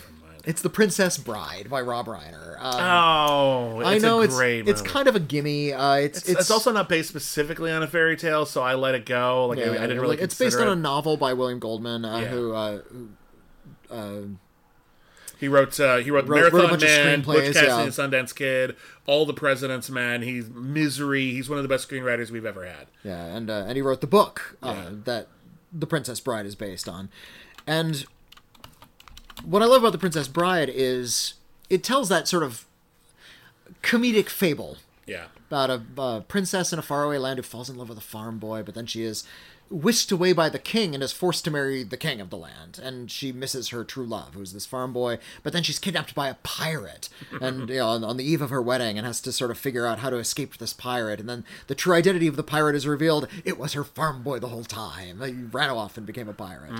Uh, that, that's not a big reveal. That happens like a third of the way through. And movie, also, yeah. and, and when you're watching the movie, it's, very, pretty obvious It's very clear who's playing the yeah, character. Ca- Cary yeah. Cary Elwes plays uh, the character, and Cary Elwes, who's yeah. charming as fuck. At the time when the movie came out, Cary Elwes probably wasn't as much of like wasn't as well known. Well, this was the thing that kind of put him on the map. Yeah, he'd been in other movies, but like you know, you might maybe have not Hmm. seen it coming. But after this and Robin Hood Men in Tights Hmm. and all the other stuff he'd been in, probably best known for Saw these days, but yeah. probably better known for Saw. But I think Robin Hood Men in Tights and Princess Bride are both you know kind of all timers. Hmm. Um, the bad guy in Twister. That's right. It was the bad guy in Twister. But yeah, uh, uh, the He was uh, the other man in Liar Liar. that he was, was, using a, he was you're a lot of it. scared of the claw, aren't you? ah, He, he, play, he plays a dork very well. so. I, I love. I think he's a great actor. I actually really like Cary Elwes a lot. Um, and he was born to play this kind of romantic hero. Yeah, he is well- dashing. He is Especially he's funny. like he's like 22 years old and he's, he's dude, he's he's handsome as hell. Yeah, as he's heck. romantic. He's hilarious. He's incredibly convincing in a fight. Hmm. Uh, and yeah, so he he runs off, and Buttercup thinks he's dead, and now she is going to marry a prince played by uh, the great Chris, Sarandon. Chris Sarandon. Yeah. Uh, but uh, she gets kidnapped by a trio of ruffians uh, played by Wallace Shawn, Mandy Patinkin, and wrestling legend Andre the Giant. which you wouldn't think those three go well together. They're perfect together. it's amazing. And though, like like a lot of people, this was my first exposure to Wallace Shawn. yeah, uh, he's, so he's iconic. In I, this I was I was really kind of astonished to learn that he's like old world Broadway royalty. yeah, he's a, he's like an he's- acclaimed like playwright. play, like, playwright and actor, and he's like really interested in like Ibsen and shit. Uh, he and yeah, so yeah, th- this movie came out in 1987 when I was a kid. I would have been too young to see My Dinner with Andre in Oh, sure, yeah, same, yeah. So it wasn't until years later that's like, oh wait, he's actually like a really interesting dynamic actor. I only knew him, knew him as Yeah. like the funny little guy from Yeah. The Princess Bride. But uh, yeah, so so the the those those bad guys are ended up being chased by this evil, seemingly evil pirate who takes them down one by one in an epic sword fight. Really, one of the best sword fights in movies. Uh, an epic fight with a giant, and then an incredible battle of wits with Wallace Shawn, and then ha ha, I was Wesley all along, and we're gonna have to like. Fight rodents of unusual size and like dig- fight, fight It's our way out of quicksand, and it's so fucking amazing. It, it's there's a lot of comedians in this movie. Yeah, uh, Christopher Guest is in the movie. Is sort of like the the main bad, one of the main bad one of the guys. main bad guys, and he's actually really chilling. Um, Mel Smith. Uh, Yeah. He plays uh, A torturer. a yeah, this like albino torturer, and, uh there was another one. It's like, oh, okay, I know him from The Princess Bride. Yeah. Oh wait, he has this like hugely long career as a comedian in England. Yeah. and uh, then of course Billy Crystal shows up. Billy Crystal and Carol wizard. Kane as, as yeah, as the like the, the curmudgeonly old wizards. Um, so it's it's all very light and very frothy. There's a lot of anachronisms and modern talk. Yeah. Uh, but what really sells the movie is is the bookend material. Yeah. Um, that's what that's what takes it from being an entertaining adventure Hmm. to being something legitimately great. Yeah, uh, because it's it's about a young boy in bed, uh, played by Fred Savage. He's sick and uh, He's sick in bed. Uh, yeah. Fred Savage was a, a notable child actor. He's uh, gone on to be this like superstar producer. Yeah. Uh, he has become so well associated with the Princess Bride, they recreated the set and had him act scenes out again as an adult in Deadpool 2. Yeah, there's or, an or ra- alternate- or there's an rather, alternate cut the of alternate Deadpool. cut. It was called Once Upon a Deadpool, but Yeah. uh, uh, yeah. So Fred Savage is sick in bed. He's home from school, and his grandfather, played by Peter Falk, uh, comes by and says, "I'm just going to read you a book." Just read to you a bedtime pass, story. pass the I, day. Yeah, I read it to your dad, and so on and so forth. And Luca, I, if So- you're gonna nip my hand, I'm gonna be forced to give you treats. And Okay, I'm gonna give you treats. throughout throughout the movie, when so when Peter Falk is reading the story, uh, they'll stop occasionally so the kid can comment on it. Yeah, And how he's kind of not convinced with the magic. Now that's very like sort of modern, cynical storytelling, and it's funny. I think it's comedic, uh, but we first see him, what's he doing? He's not reading; he's playing video. playing video games, so- it, he's it- not invested in narratives. Like he and he's certainly not invested in the story, but then he kind of is after a while, and you can see that uh, he he starts making requests. He asks his grandfather to like skip over the romance stuff because it's mushy and he doesn't like it. Just, can, do you have to read the kissing scenes? And of course, Peter Falk says, you know, someday you might not mind so much. I love that. Yeah. There's a, a bit where uh, Peter Falk loses his, his place and he goes back and reads a, a, a same passage a second time. and, and, and Fred Savage gets mad. It's like no, you, you pass that part. It's like oh yeah, let's see. They, like fast forward through the movie. It's a little little meta narrative twist. But what's going on here is a modern version of oral tradition. It's a, a older generation passing a story to a younger generation. It's going to change a little bit with each reading. yeah. And I got to say, that element is what made the Quibi version so brilliant. yeah. Quibi put out home movie The Princess Bride, where uh, every, this was during lockdowns. Uh, everybody's at home. Uh, actors are hurt, hurting for work. They want to do something, but they Yeah. can't leave the house. So uh, they said they sent said, "Why don't you film yourself in your home doing this one particular scene?" Yeah, we will like take each Yeah. actor or group of actors, whoever is quarantining together, and we'll give you one scene in The Princess Bride, and we'll Film it release them. however you like in your house. and we'll Yeah. release them scene by scene, and yeah, and it turns out that like, um, Everyone is like like yeah. Sam Rockwell and Leslie Bibb, who are in married or living together or both, I guess. Uh, uh, they just acted it out. Why not? Whatever, you know. let's, I- let's just bring it all together. Occasionally, people would act like alongside cardboard cutouts of the actual actors from the original movie. Yeah. uh, occasionally they'd just be sort of like in a public park or in their backyard. Tom Lennon put on his outfit from Reno 911 for some reason. Who would he play? he was playing uh, the Chris Sarandon role. Oh, okay. I guess, I guess that kind of works. Uh, they got Jason Segel, and he, uh, Jason Segel just tried to do, uh, and he does a pretty spot on Andre the Giant impersonation. Oh, cool. Some people tried to do it the way the actors did in the original movie. Some tried to bring a new spin to it. Uh, one actor will leave and another actor will enter. The settings change. It's if you don't know the movie, it's impossible to follow. Yeah, it's got to be real weird. I imagine. and but you know you'll just be astonished by this constant deluge of stars just like a, there's like a hundred different like recognizable actors in it but what we're seeing is that oral tradition. Yeah. this is now passed on to everybody and they all have their kind of their own interpretation. And quibi by putting it on a phone while everybody's kind of at home yeah. is sort of like saying the stories still exist. We're still sort of passing these things on Mm. through this modern technology. Now they're just being disseminated in this new kind of a way. But I think it also, also- yeah, uh, well and, and also i wanted to, to address the way uh, the quibi version began and ended. Yes. in the original uh I think they did Fred Fred Savage was in bed again. He was reprising his role. And then Adam Sandler came in and was the grandpa. Okay. And he starts out doing the Peter Falk thing. And then at the very end, Rob Reiner, Mm. the director of The Princess Bride, is in bed as the grandchild. Uh huh. Carl Reiner is the grandfather, his own father. Yeah.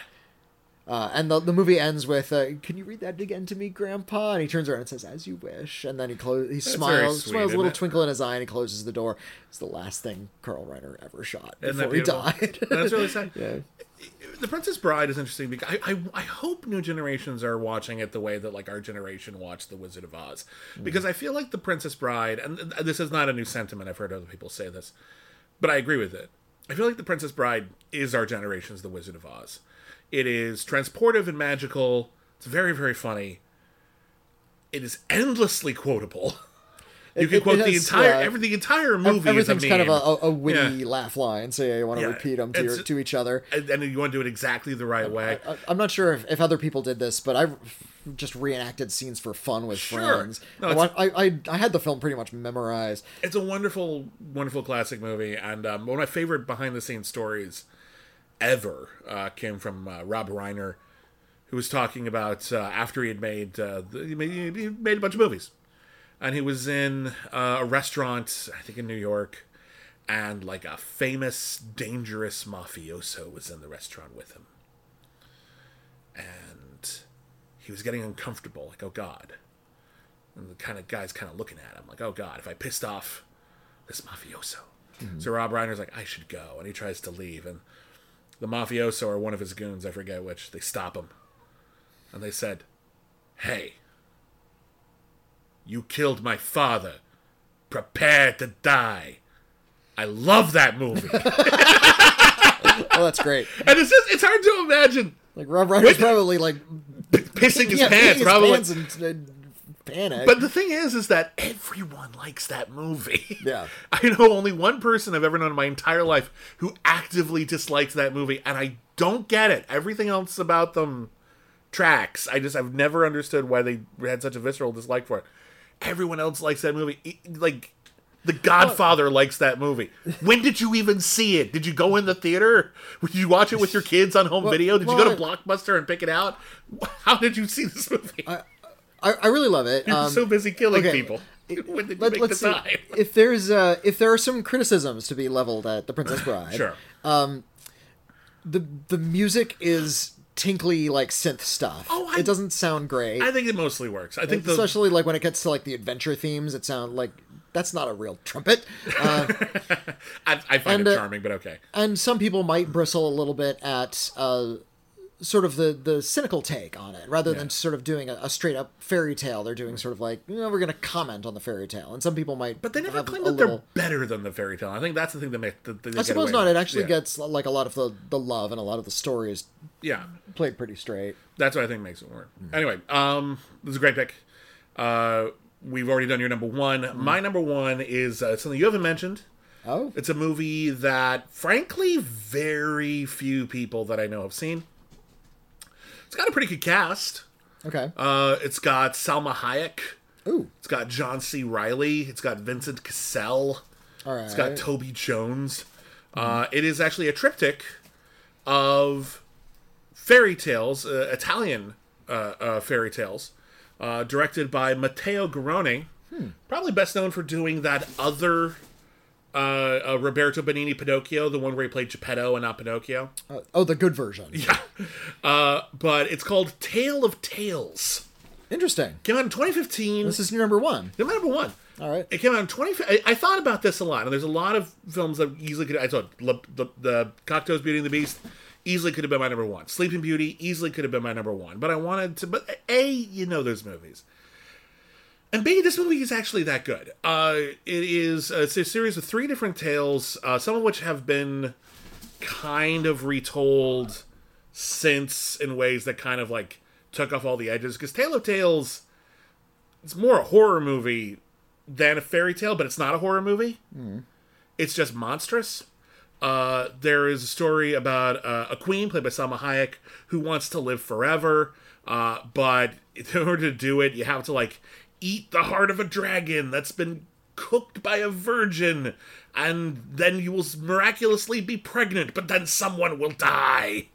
Um, and that story goes in some very strange directions in which uh, the child that she bears becomes like psychically linked to a child who's like a pauper and she resents the relationship that they have because they're like twins but only one of them is hers and it turns into this whole more monstrous thing and just absolutely incredible and bizarre, and just the the image of Salma Hayek like just going to town on a like a, a, a dragon heart her face like covered in blood like she's at like eating chicken wings at a bar. Like mm, amazing. Uh, there is a very disturbing uh, story about a king uh, who falls in love with a woman he's never seen. He's only heard her singing. Uh, but he doesn't realize is that she's actually uh, like elderly and decrepit and she tries to figure out a way to have an affair with the king without him realizing that he wouldn't be attracted to her if the lights were on, and that goes into some really horrifying directions. Um, and then there's this my favorite one. They're all intertwined and they interconnect in some ways, but uh, my favorite one is about a king who has a pet flea Huh. Know, like a flea, like it's on your dog. And he loves this flea. And he takes such good care of this flea that after a while, it's huge. Like just disgustingly large. And when it dies, he decides to skin it. And then, in order to marry off his daughter, which he doesn't really want to marry off, uh, he says, okay, kind of a princess and the pea situation. You do the strange thing and you can marry my daughter. Uh, okay. Uh, I will show you the hide of a mysterious animal, and if you can tell me what kind of an animal it is, you can marry my daughter. And no one would think that this massive leathery hide is from a flea, right? Until an ogre shows up, takes one look, and it's like, oh, that's a flea. And the king's like, shit. And now his wife's got to marry an ogre, and he's got to send people out to kill the ogre. Um, it's got that incredible, incredible production design uh, of a piece, maybe with some of the works of you might uh, imagine of of Gilliam or uh, you know some of the other more bizarre uh, uh, European filmmakers of note. Uh, it is horrifying, but it never quite turns into a scary story to tell in the dark. Mm-hmm. It's never a campfire tale. It's it, it it's one of the few films that understands that fairy tales in their original form mm-hmm. didn't fit into these tidy molds that we have now where they have to be good for kids or they have to be the horror version they're all just kind of intertwined into this bizarre mishmash of all kind of storytelling tradition and by telling bizarre stories more in their original form uh, and telling them simultaneously tale of tales creates um, just a really fascinating like miasma of fairy tale what's the word I'm looking for here? Magic. All right. It's evil magic. It's it's it's gross and it's full of monsters. But it's magical in a way like if you've ever a lot of people get a lot of their information about fairy tales from movies or other, you know, adaptations. But if you've ever Well, actually a- again, these are stories that are passed down, so it's going to be whatever modern version you got. Generally, yes. However, there are things called books. And if you actually track down When I was your Early- age, television was called books. Well, it's true, but like if you ever like again, you can look at what all these stories have become. You talked about the oral tradition. You can talk about how, how these stories have evolved over time. However, through the magic of books, you can actually find the original versions, or at least as close to it as we can get, from hundreds of years ago, hmm. of a lot of these tales, and you realize like these were much weirder. These were a lot less constrained by genre convention or the need to keep children entertained. These Well, were very ah. strange, magical stories that had something, uh, romance and horror simultaneously. something that I've I've really resented has been the popularity of the book Save the Cat. Yeah. And, and also I kind of resent Joseph Campbell as well. Yeah. Uh, because Joseph Campbell was actually m- much more interested in myth, and he started to see a lot of commonalities between world myths, which he studied. Yeah. And sort of came, up with a lot of. Uh, hey, did you ever notice that there's a lot of similarities? no, there's, That's basically what he did. And, and he said, here's a very general cycle of events that tends to happen in a lot of myths. And, he And here's he called why it- they seem to be And he called it the hero's journey, and it was it was very it's fascinating to read about, and it kind of brings a lot of myths together in ways that hadn't been done before. Uh, at some point, Hollywood decided that was a good screenplay structure, and it is. It's a good way to make a three act structure, and uh, a lot of screenplay books like Save the Cat took a lot of the basic precepts of something like The Hero's Journey and turned it into uh, traditional screenplay writing style. Uh, I would, I would, I would, I defend Save the Cat because I think if you actually read it, Oh, It's there's, a, there's a lot more advice than just that. It's also but yeah. doing what what Campbell did, which is basically saying, "Hey, we, I, if you watch almost every movie, you will find commonalities. Yeah, yeah. And Uh, if you once you find the commonalities, it is easier to think about a story as a whole Hmm. and also as a collection of many pieces. Yeah, it- and as a result, it's easier to sort of talk about screenwriting in a macro and micro level. Hmm. It's when people take what Campbell did and what uh, Save the Cat did, and instead of. Use, using use it, as a, a, a rule book. yeah, they would start using it as a rule book. It's a problem. When you use it as a way to have a conversation and have the same uh, goalposts in order to have the same terminology. Oh, I know what scene you're talking about. It's the scene in a story where this happens, which is common to many stories. Instead, when you're saying is okay, well, it has to have these beats. Then you're using it to Yeah, like so, keep uh, yourself imprisoned. And I feel like Yeah. for for decades I've seen people just sort of adhere to it. And I've even heard professors say if you want to write a good screenplay, it has to be like that. You read ancient stories, they didn't have those rules. Mm-hmm. They were told stories were told very, very differently, and they modulated and they were paced weirdly compared to mm-hmm. like modern sensibilities. Uh, they didn't have like rising and falling action. They didn't have uh, mm. the types of protagonists we have. Or if they uh, did, they weren't like gonna happen on page sixty. Yeah, You know, yeah. like the rising action, beginning, middle, and end. Yeah, every story kind of has this eventually, mm-hmm. just because that's how our brains work. Yeah. But they're not gonna. It's not gonna be clockwork. It shouldn't be clockwork. Once you make it clockwork, you make it dull. So uh you you read some of these older stories, Yeah. some and also you know, fairy tales aren't beholden to Reality. tradi- yeah, reality or traditional structures. So uh they may these I mean the saying proves true if you want a new idea read an old book. Uh there's It's a good line. there's uh yeah, sort of a, a, a freedom, a little bit more of a, a pliability to fairy tales that we don't get from modern storytelling. Yeah. And I feel like the best of the fairy tale movies uh, remember that. Yeah. They remember that even though these are movies, a lot of them don't adhere to movie structure. Some of them do. Princess Bride is every bit Oh, sure. that traditional Yeah. screenplay. And even and even you know Cocteau's Beauty and the Beast fits a lot of those molds if you really Mm-hmm. wanted to to apply those labels. Uh, and, and and to some extent, Tale of Tales hits a few of them, but thanks partly to its triptych presentation and its commitment to trying to capture what made the original stories feel so original. Um, I think it escapes that a lot. Uh, I'm actually surprised you've never seen it. I think you should. Uh, it is currently, as of this recording, and this is always subject to change, uh, it is currently available on Canopy for free. Uh, it is also available on Tubi for free because, of course, it is. Um, so I highly recommend it. If you've never seen Tale of Tales, please check it out. Uh, on that note, that is our iron list for this month. Uh, I'm going to because people uh, have asked us to. So when we forget, they they they say we should do it next time. Um, I'm going to give everyone our full list all at once in case you missed any titles, forgot them. Uh, Witney's list in order of presentation, not necessarily ranked.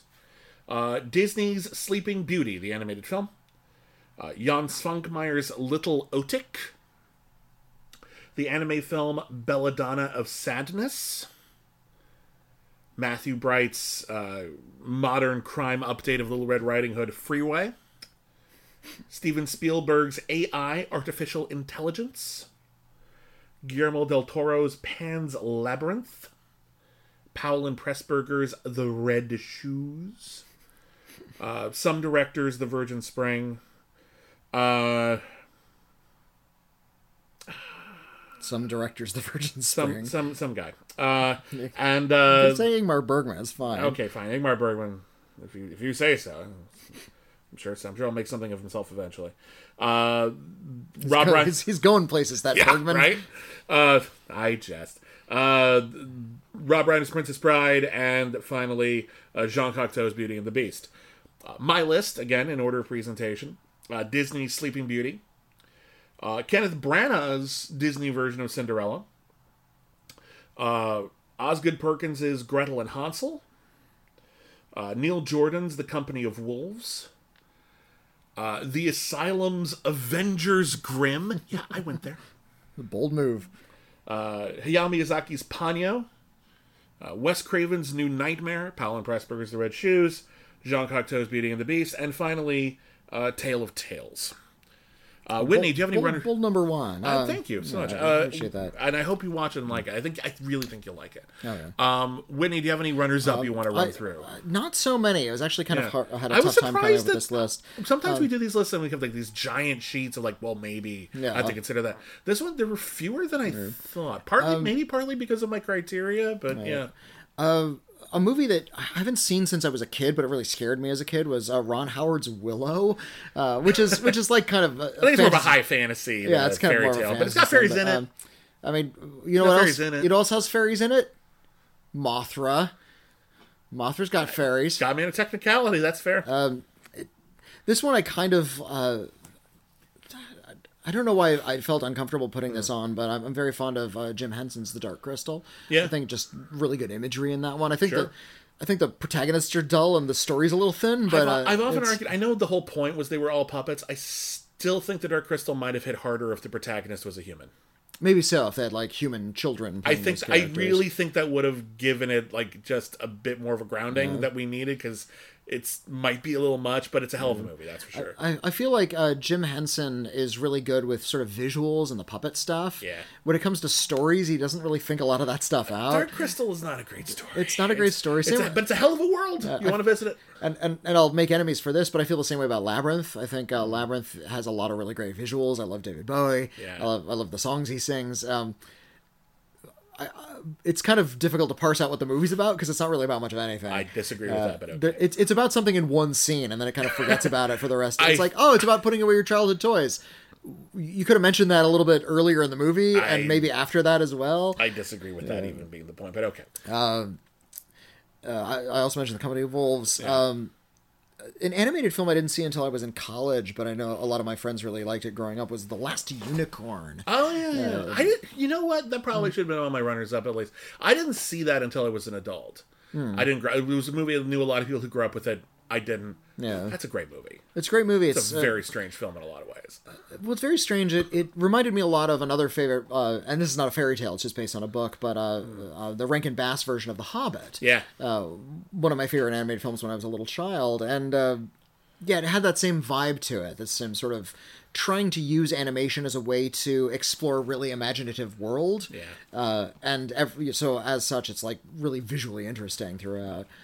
All right. Uh, well, some of my runners up, and my runners up weren't all necessarily beholden to the criteria that I had before because I created my sort of my short list before I decided what my criteria would be. So these are going to be a bit more sprawling.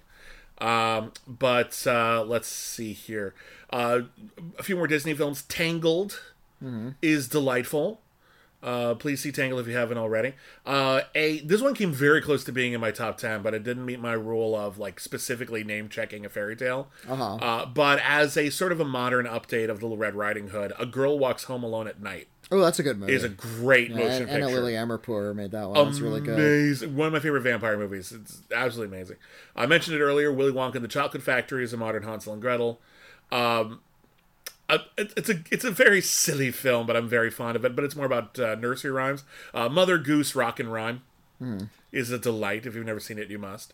Um, I'm more forgiving than a lot of other people for uh, Terry Gilliam's The Brothers Grimm, which I think is a lot of fun. Oh, I think it's a lot of fun. I think it's a lot of Oh, fun. It's not great Gilliam, and Gilliam. It's not, but I think it's it's kind of hard to recommend Gilliam just because he's so fraught these days. I but- know that's true for for several people, but like yeah, even Fred Savage. But uh, let's see here. Uh, Disney's Beauty and the Beast, the original animated version or the remake, you know, whatever. I mean, not not the live action one. Yeah. Uh, Freeway was on my short list as well. The Little Mermaid was on my short list. Ever After was on my short list. The Princess and the Frog doesn't get enough attention. That movie's wonderful. A relatively recent uh, Netflix kids themed horror movie, which is another update of Hansel and Gretel, Night Books. Night Books is really good. Night Books, I, I caught or- up with it because you told me how great it was. Hmm. It's delightful. It's really good, isn't it? yeah, it's really Krysten Ritter plays the witch in that. and She's fantastic. Yeah, when Netflix does like big blockbusters, stay away. Yeah. Don't don't watch The Gray Man or, or Red Notice or anything with the color in the title. but like their weird little genre stuff is often really yeah, good. Yeah, didn't they also do Vampires versus the Bronx? That was They a, did. That was a Netflix movie. film I as well. that yeah, movie. That Those are great. Wonderful horror movies for kids. yeah. Uh, Pan's Labyrinth made my short list. Labyrinth made my short list. You're wrong about that one. Uh, I, I I admit that I'm yeah. Harder on Labyrinth than most people. Uh, a, a movie that, like uh, Girl Walks Home Alone, and I came this close to being on my top ten. Uh, the animated film Rise of the Guardians oh, with Santa Claus. with Santa Claus and the Tooth Fairy and Mm. Chris fairies. Pine- Chris- Chris Pine is, uh, Jack Frost, You know what? It's a very good film. is It's- it? Is not? It's not as good as the other ones on my list, but it's very, very close. It's very well crafted. It's enjoyable and whimsical. Um, Yeah. I I remember uh, reading an interview with Chris Pine, uh, and Mm. he says as an actor, he likes to play grounded characters. Like even if he, he's in a fantasy scenario or a science fiction movie, Yeah. he plays human characters. And I wanted to say, you played a Iceman in this animated film. Uh, let's see here. Um, let's. Oh, uh, Ralph Bakshi's Wizards.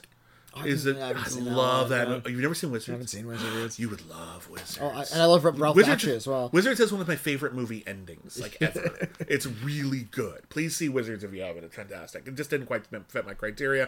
Uh, I'm rather fond of the director's cut of uh, Ridley Scott's Legend. Uh, P.J. Hogan's Peter Pan is magical. Um, I'm I'm fond. It's not very good, but I'm very fond of the vibe and certainly the costume design and Tarsem Singh's Mirror Mirror Okay. which is just a fun film. I've described it as a Muppet movie with all the Muppets taken out. Uh, Yeah. and, which I think is about it, which is about right. Uh, Disney's version of Pinocchio, uh, the greatest film with fairies in it, uh, the 1930s version of A Midsummer Night's Dream. Uh, I, I I wanted to stay away from Shakespeare. We've done Uh, we've done it already, yeah. But if you want, like- if I was going by That- if that- it has fairies, it counts. I do A Midsummer Night's Dream. Okay, I mean, I mean, it's, it's it's an excellent fucking movie. It's Yeah. definitely watch that one. One of the better Shakespeare movies, just period. A movie that definitely owes a lot to fairy tale tradition, especially like you know evil witches, uh, but doesn't really call its shots. Dario Argento's Suspiria. It, wa- it was. I- more, I it was, thought about it, It was no, too oblique. It was too oblique. But I worth shouting it, out. it just has witches in Yeah. Uh, it. I wouldn't call it a fairy tale. it's it's been argued that uh, Arabian Nights is a story is a collection of fairy tales. Absolutely, On, on yeah. that note, uh, there's a couple of great adaptations of it. Also, uh, Wishmaster. It's a Oh, really yeah, rock solid yeah, horror movie. I'm very fond of it, uh, and something that's a bit more uh, more folklorish, I think, than fairy tales. Uh, but Wolf Walkers is a fantastic animated movie, and I love it to pieces. Uh, so those are my runners up. I was trying to think of things like uh, I'm, I'm very fond of a, a German horror film called Hagazussa, Heathen's Yeah. Tale, and um, that one, while it has sort of like fairy tale elements, I wanted to stay away from folk horror because that I think that's a different en- entity. Yeah, that's the thing. You got to you got to draw the line somewhere. Yeah. and we decide where that is. So. And, and there are Like all, I said, there are rules we make them up, so it's fine. But also, again, my runners up, as I said, was before I applied the rules. I wanted to look at like what was available, what are the great movies that kind of work, and then I would decide what my criteria was afterwards. And I made my choices for better or worse. Um, next time on the Iron List, uh, once again, the topic will of course be chosen by our patrons over at Patreon.com/slash critically acclaimed network. Uh, the poll will probably be up by the time you're listening to this, uh, certainly by the end of the episode. Uh, and your options include the best movies about robots. Yeah, robots. Uh, the best movies of 1998, 25 years ago. The best dog movies. These are movies about dogs, very specifically. We've there are a lot. There are a lot of movies about plenty of dogs. movies about dogs. We've already done. I think uh, I don't think it was an Iron List, but we did, we did do a podcast once that was all about the best cat movies, uh, and it's time to do a dog movie if you vote for it. Uh, the best, slightly different uh, variation of what we usually do. The best movie soundtracks, whether or not the movie is good. These are the greatest soundtracks. Uh, and then lastly, uh, you could also vote to continue our ongoing tradition uh, movies that begin with the letter I. I. Aye. I. Uh, as always, we would love to hear your thoughts. We would love to hear if there are any uh, fairy tale movies that we neglected to mention, or uh, maybe didn't give enough credit to. Uh, if you want to share your own lists of the various fairy tale movies or anything of its like, you can always email us. Our email address is letters at criticallyacclaimed.net. We might read your email in an upcoming episode of our podcast, We've Got Mail. Witney, what is our P.O. Box? Yeah, send us a physical letter to P.O. Box 641565, Los Angeles, California, 90064. Yeah. Uh, we're on Twitter at Critic Acclaim. I'm at William Bibbiani. I'm at Witney Seibold. Um, Is that is that it? That's it. Is it? All right. Thanks that's for, a list. And, and, and thank you. Thanks for joining us. And that's a list.